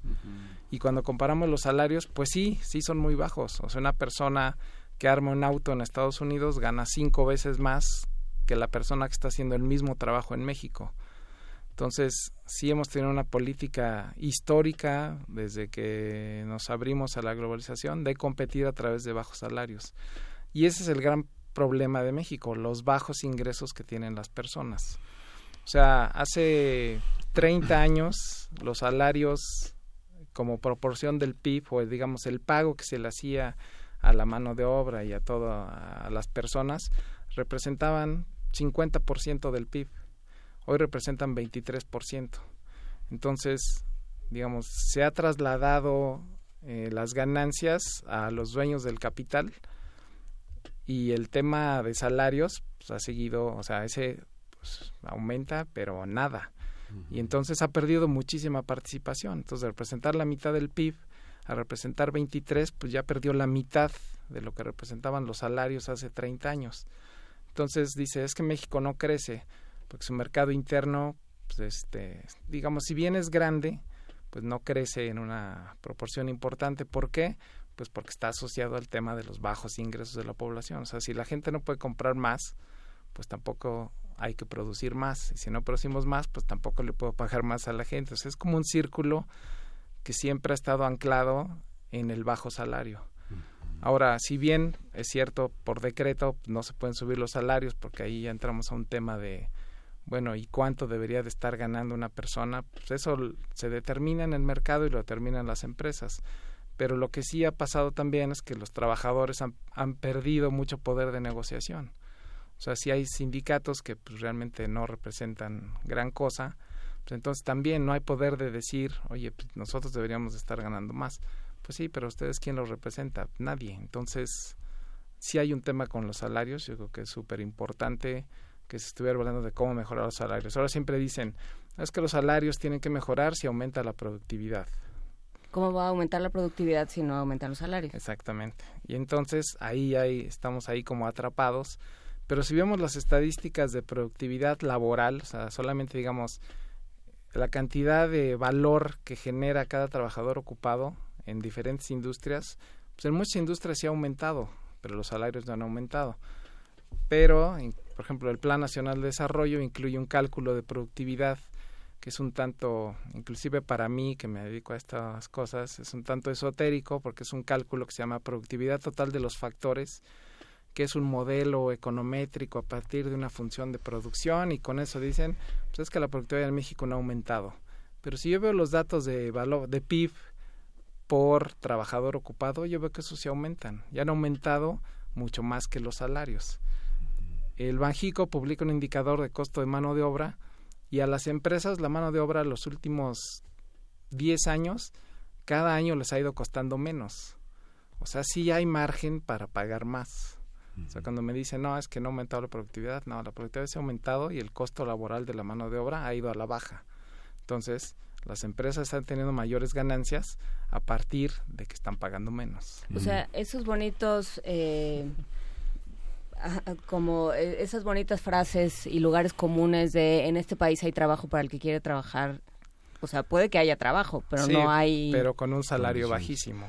Inclusive el número que se reporta mensual de los trabajadores que aumentaron en asegurados en el IMSS, pues cuando uno los ve por categoría salarial, pues la mayoría están hasta dos salarios mínimos.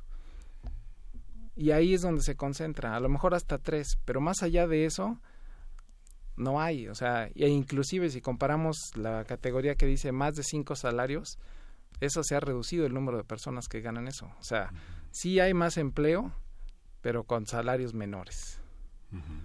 ¿Qué, porcentaje de la población ocupada es, trabaja en la administración pública en general, estatal, municipal, federal? Este, ¿Cuál es ese porcentaje? Como 10%. 10%. Sí, no, o sea, digamos, no, son, no es un número muy grande. O sea, son como 5 millones de esos 50 de los que están ocupados.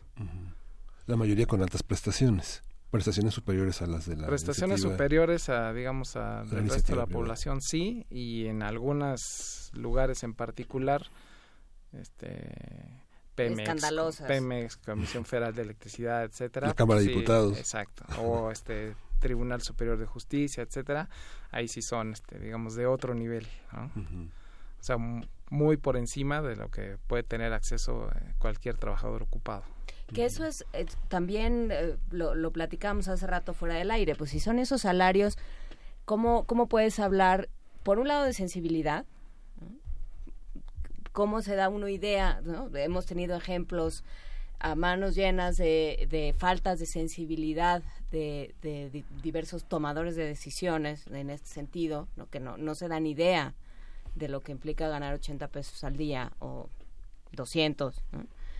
ya si te quieres poner generoso. Eh, y bueno, pues sí, eh, y una y un índice de corrupción. Quien quiera acceder a esos puestos, no necesariamente quien quiera hacer mejores cosas por la gente, ¿no? sino quien quiere tener acceso a, un a un buen salario y unas buenas prestaciones. Creo que es parte de también de lo que se vio y se vivió en estos días de precampañas. O sea, a mí lo que me importa es llegar. O sea, la gente, el tema social, todo eso, pues la verdad no me interesa. O sea, yo lo que quiero es llegar y entonces sí, este... Ya vemos. Exacto, y entonces sí, ya vemos, ¿no?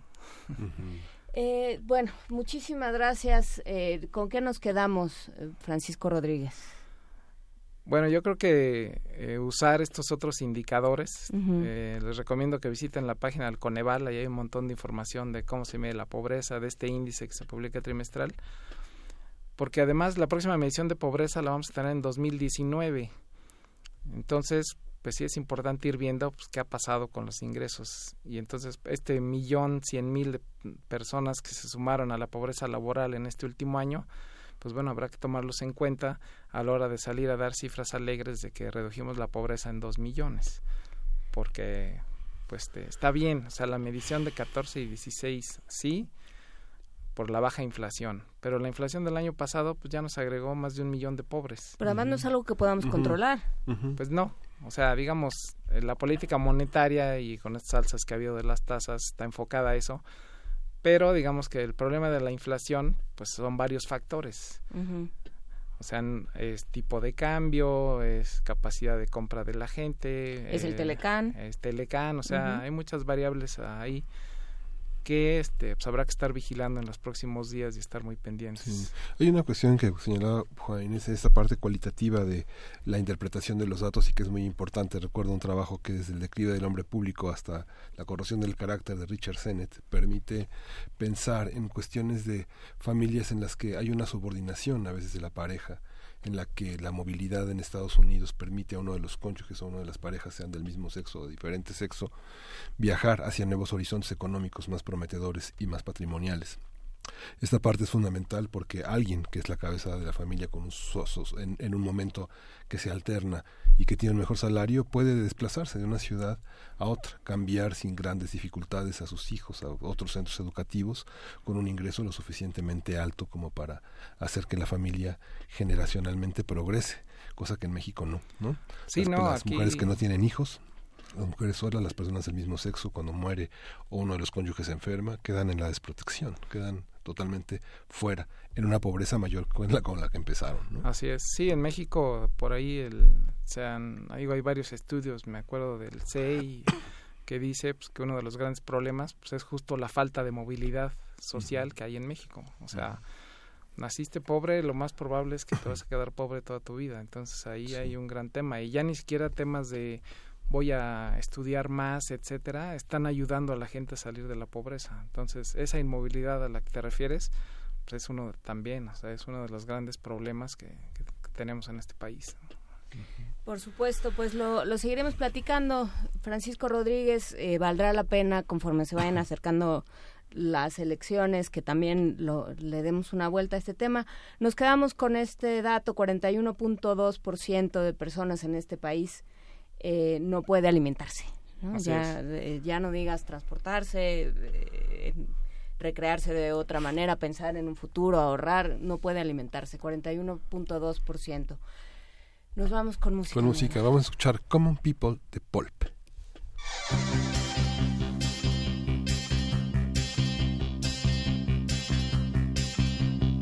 She came from Greece, she had a thirst for knowledge. Sculpture at St. Martin's College, that's where I caught her eye. She told me that the dad was loaded. I said, in that case, I'll have and Coca-Cola. She said, fine. And then in 30 seconds time, she said, I wanna live like common people. I wanna do whatever common people do. Wanna sleep with common people.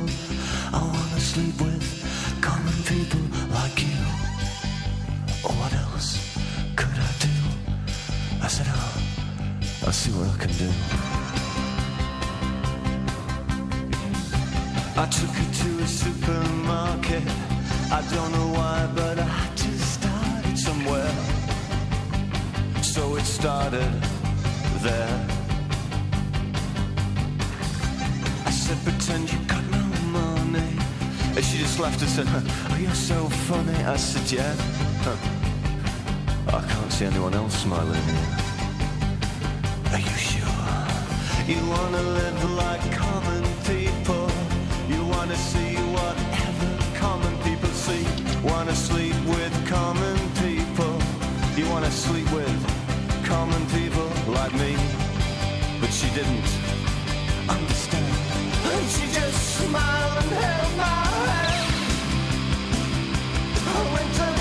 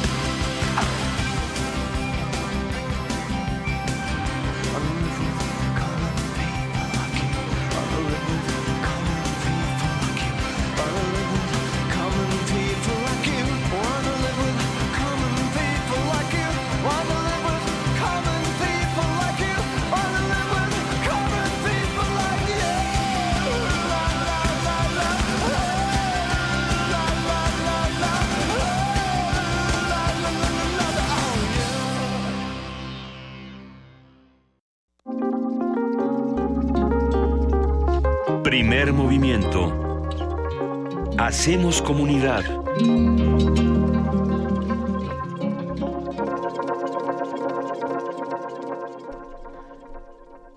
Nueve de la mañana con 50 minutos, seguimos aquí en primer movimiento ya en los últimos minutos. Eh, creo que ha habido una, no, no sé si es nada más mi percepción o a lo largo del programa hemos estado hablando de, no importa lo que, lo que pase, sino cómo lo cuentas. ¿no? Claro.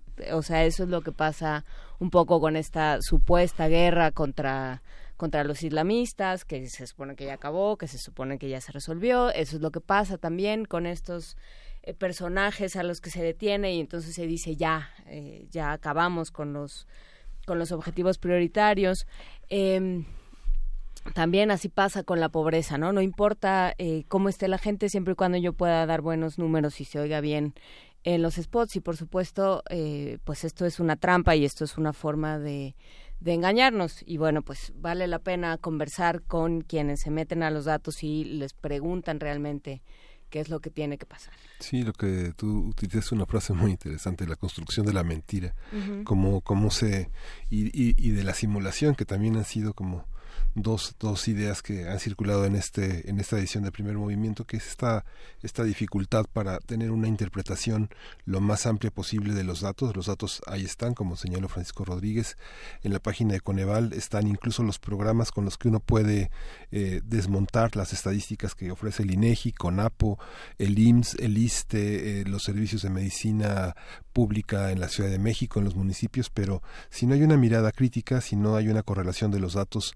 nos perdemos en cifras triunfalistas y en esta visión que desde hace muchos años tenía esta transición en el 2000 que marcó Fox que no solo las eh, este malas noticias son noticias sino también las buenas que es una visión en la que se Bueno, trata de empobrecer al no periodismo fue nada más Fox. sí este, no ha sido les pago una para que me peguen, es Sí. clásico. Sí, ha sido una, una constante del empobrecimiento del trabajo periodístico, del ninguneo de la, de la exploración, de la inteligencia y de las preguntas que día a día tenemos que formularnos eh, para entender las campañas, las precampañas y todo lo que nos presentan como datos triunfalistas. ¿no? Por supuesto, y bueno, eh, estamos, seguimos aquí, vamos a, a escuchar de la serie de Resonancias Ópticas Pigasus. Cuatro policías uniformados aparecen a cuadro en un plano americano. Visten camisa clara de manga corta, con bolsas al frente, y en el pecho del lado izquierdo exhiben una placa. Llevan pantalón oscuro con cintilla lateral y doble cinturón. Sobre la cabeza portan un gorro policial con cintilla cuadros y la insignia al frente. Al centro de la fotografía, un oficial de aspecto regordete, de tez blanca y que suda por el esfuerzo, sostiene entre sus brazos al recién arrestado. Un cerdo de tamaño mediano de aproximadamente 25 kilos y como de 40 centímetros de altura. Su nombre es Pigasus. Lo toma con ambas manos. Parece que se le dificulta, ya que en una mano trae una macana. Los policías a sus lados lo asisten y sujetan torpemente la pata derecha del marrano. Otro oficial en la extrema izquierda de mayor edad que el resto parece querer asirlo por las patas traseras. Vemos que uno de los agentes porta sobre el cinturón unas esposas. ¿Acaso las utilizaría para inmovilizar al perturbado animal? Su hocico fruncido y abierto deja asomar su lengua. Quizás prefiera algún sonido que expresa su incomodidad ante la situación que protagoniza.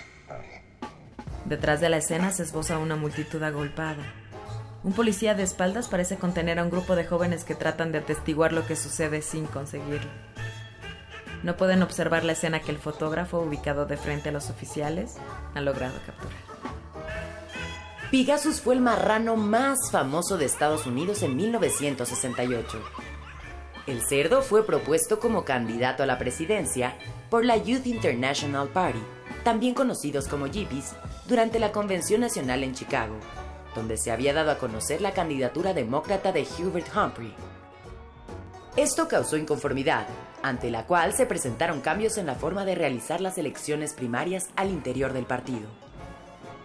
Los Yippies habían llegado a Chicago para protestar por la guerra de Vietnam, por el fracaso de la integración racial y para pedir el alto a la guerra entre los republicanos y demócratas.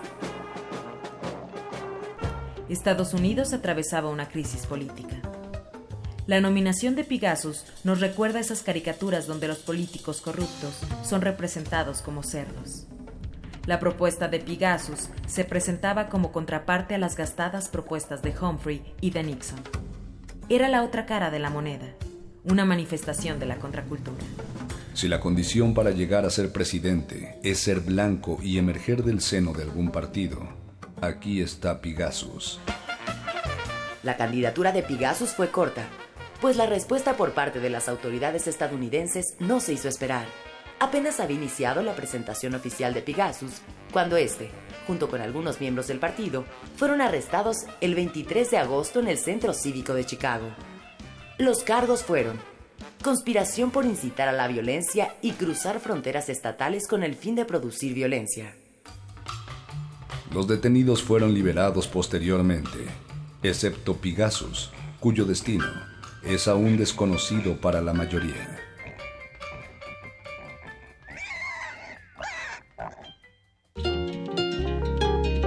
Primer movimiento.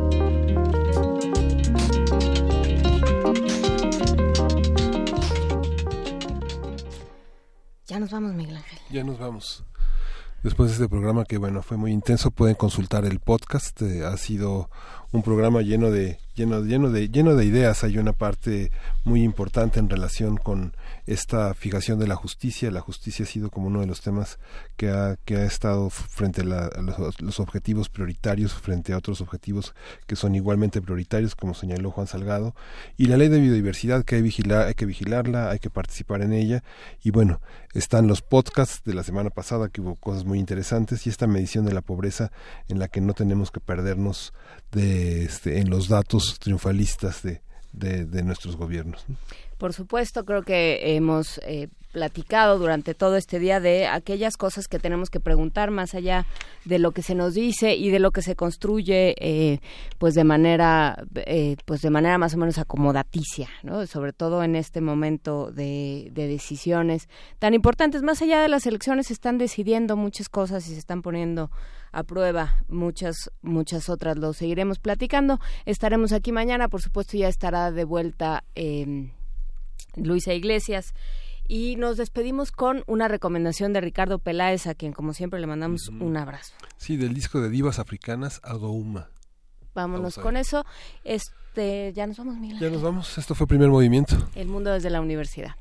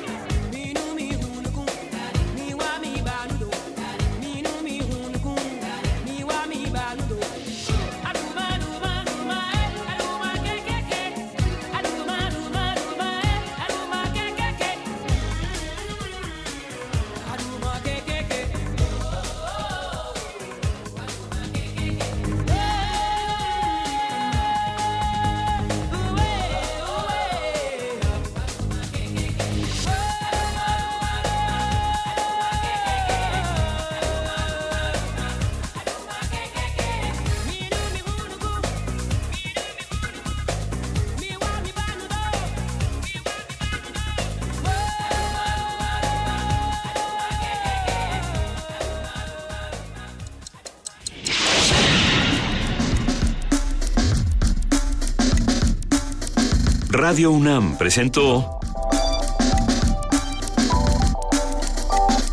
Primer movimiento. El mundo desde la universidad.